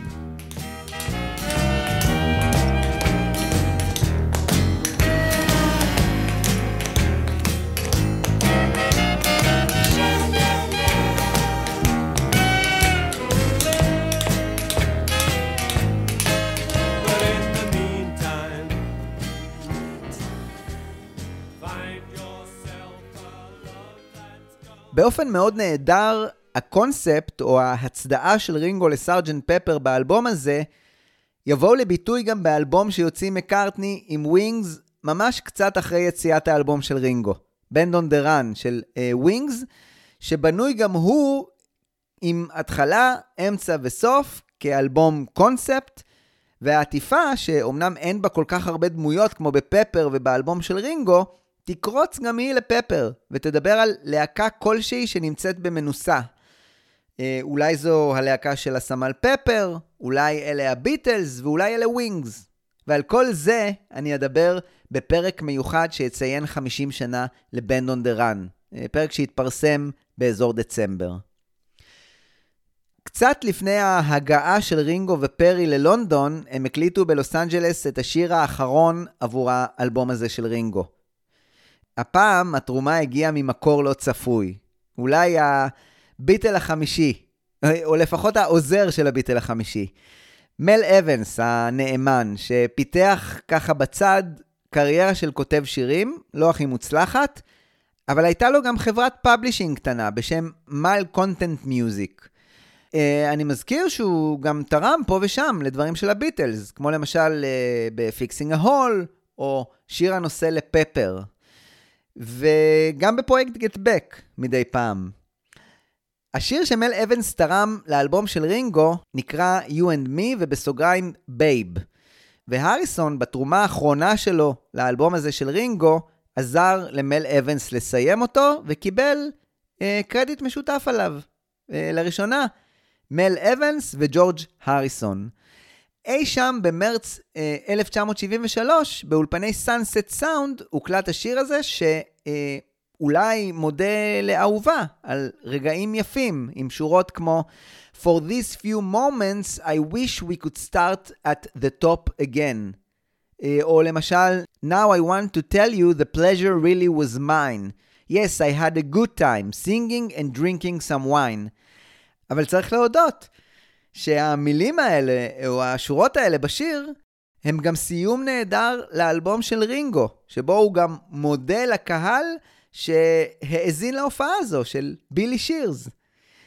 בפאזה השנייה של ההקלטות וההשלמות עבור השירים בלוס אנג'לס ביולי 1973, רינגו הקליט בסופו של השיר, ב fade out שלו, תודות לדמויות מפתח שעזרו לו להקליט את האלבום. ל good old ג'ים קלטנר, לקלאוס פורמן, לניקי הופקינס, לג'ורג' הריסון, לג'ון לנון, לפול מקארטני, לריצ'רד פרי, שהפיק את ה masterpiece הזה לדבריו של רינגו. וככה רינגו סיים את שיר ה Good Night שלו, כמו באלבום הלבן, ואת ההקלטות לאלבום הסמי-קונספטואלי הזה שלו, עם השורה So it's a big good night from your friends and mine, Ringo Starr. Well, it's the end of the night. I'd just like to say thank you to everyone involved in this piece of plastic we're making. Good old Jim Calfer, Klaus Foreman, Nicky Hopkins, George Harrison, John Lennon, Paul McCartney, Richard Perry for producing this masterpiece, Bill Schnee, ever smiling, ever welcome, Vinny Ponsadero, and all his other friends, and everyone else who joined in us on this wonderful record. So it's a big good night from your friend and mine, Ringo Starr.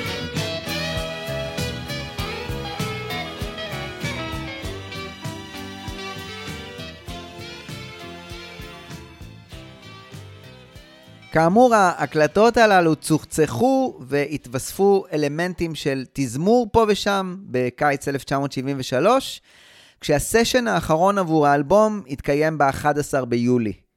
האלבום הזה, שעשה מחווה לביטלס ואיחד אותם תחת קורת גג אחת שלוש שנים לאחר הפירוק הגדול, עשה מחווה גם לפפר וגם לחברויות באופן כללי. האלבום הזה הוכיח שחברי הביטלס יכולים לעבוד יחד כשהם רוצים, והפשיר את היחסים בין כולם, במיוחד סביב הירידה של אלן קליין מבמת הניהול של הביטלס. רינגו קיבל חשק אה, לייצר עבור האלבום הזה מעין חבילת אומנות, כמו באלבום פפר. הוא פנה למאייר טים ברוקנר, שצייר עבור העטיפה אה, התכנסות, נוסח פפר. ככה סיפר ברוקנר. לא היה קונספט באותו הזמן. הרכבתי עשר סקיצות והם פשוט בחרו אחת עבור האלבום שבה רינגו היה על במה עם מרפסת מלאה באנשים. למען האמת ישנם 26 דמויות אמיתיות ואת השאר המצאתי. ובאמת על העטיפה אפשר לראות את רינגו או בילי שירס שהיא הדמות המרכזית במעין ברודוויי שואו שכזה ובקהל נמצאים כל התורמים לאלבום, וכל מיני אנשים שהיו חשובים לרינגו, כמו למשל פיטר סלרס, ליאון ראסל, מרק בולן, וגם דמויות כמו מרתה הכלבה, אה, רינגו עצמו בתפקיד מרלין מתוך הסרט על דרקולה, המפטי דמפטי, ה Eggman, ועוד כל מיני דמויות שונות ומשונות.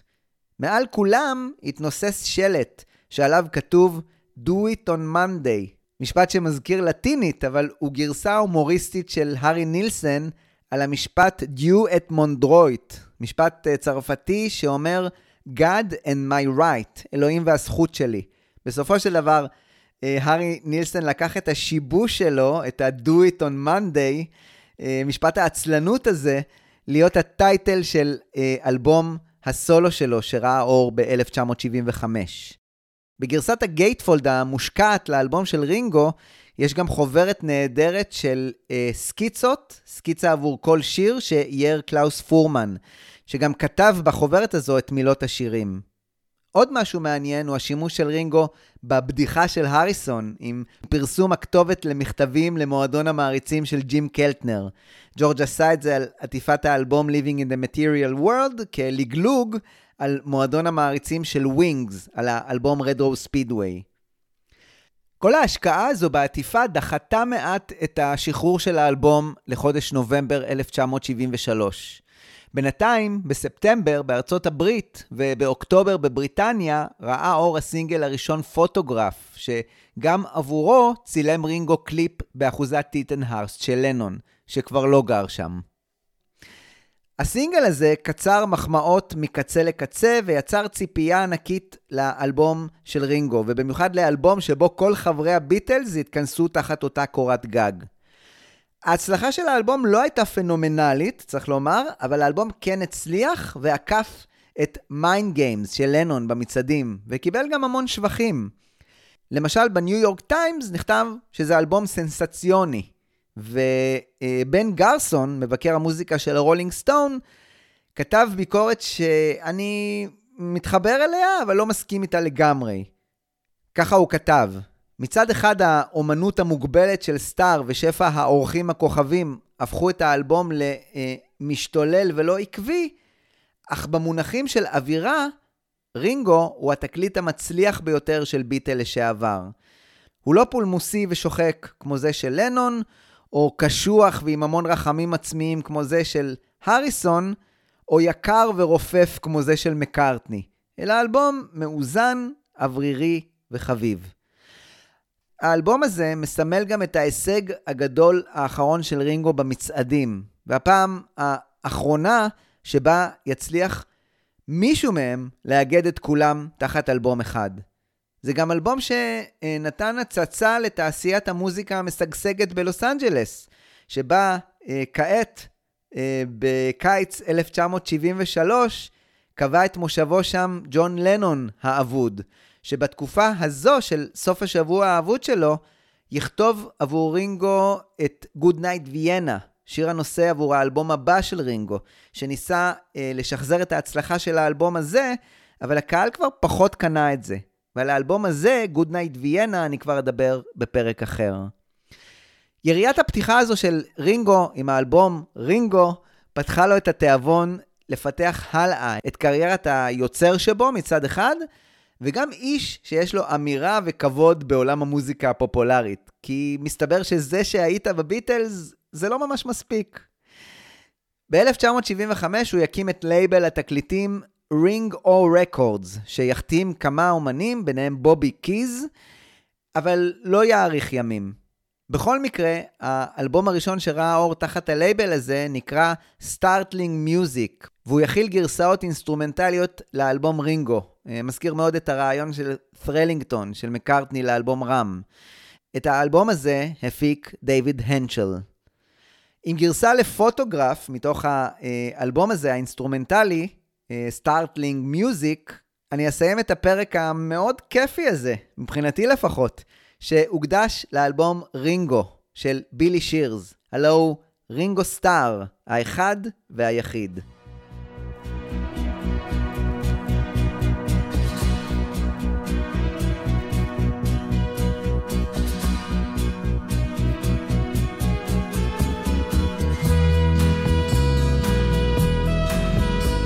בפרק הבא בביטלמניקס אני אפתח במיני סדרה על חייו של בריין אפשטיין, ואתם יותר ממוזמנים להצטרף אליי וליהנות יחד איתי.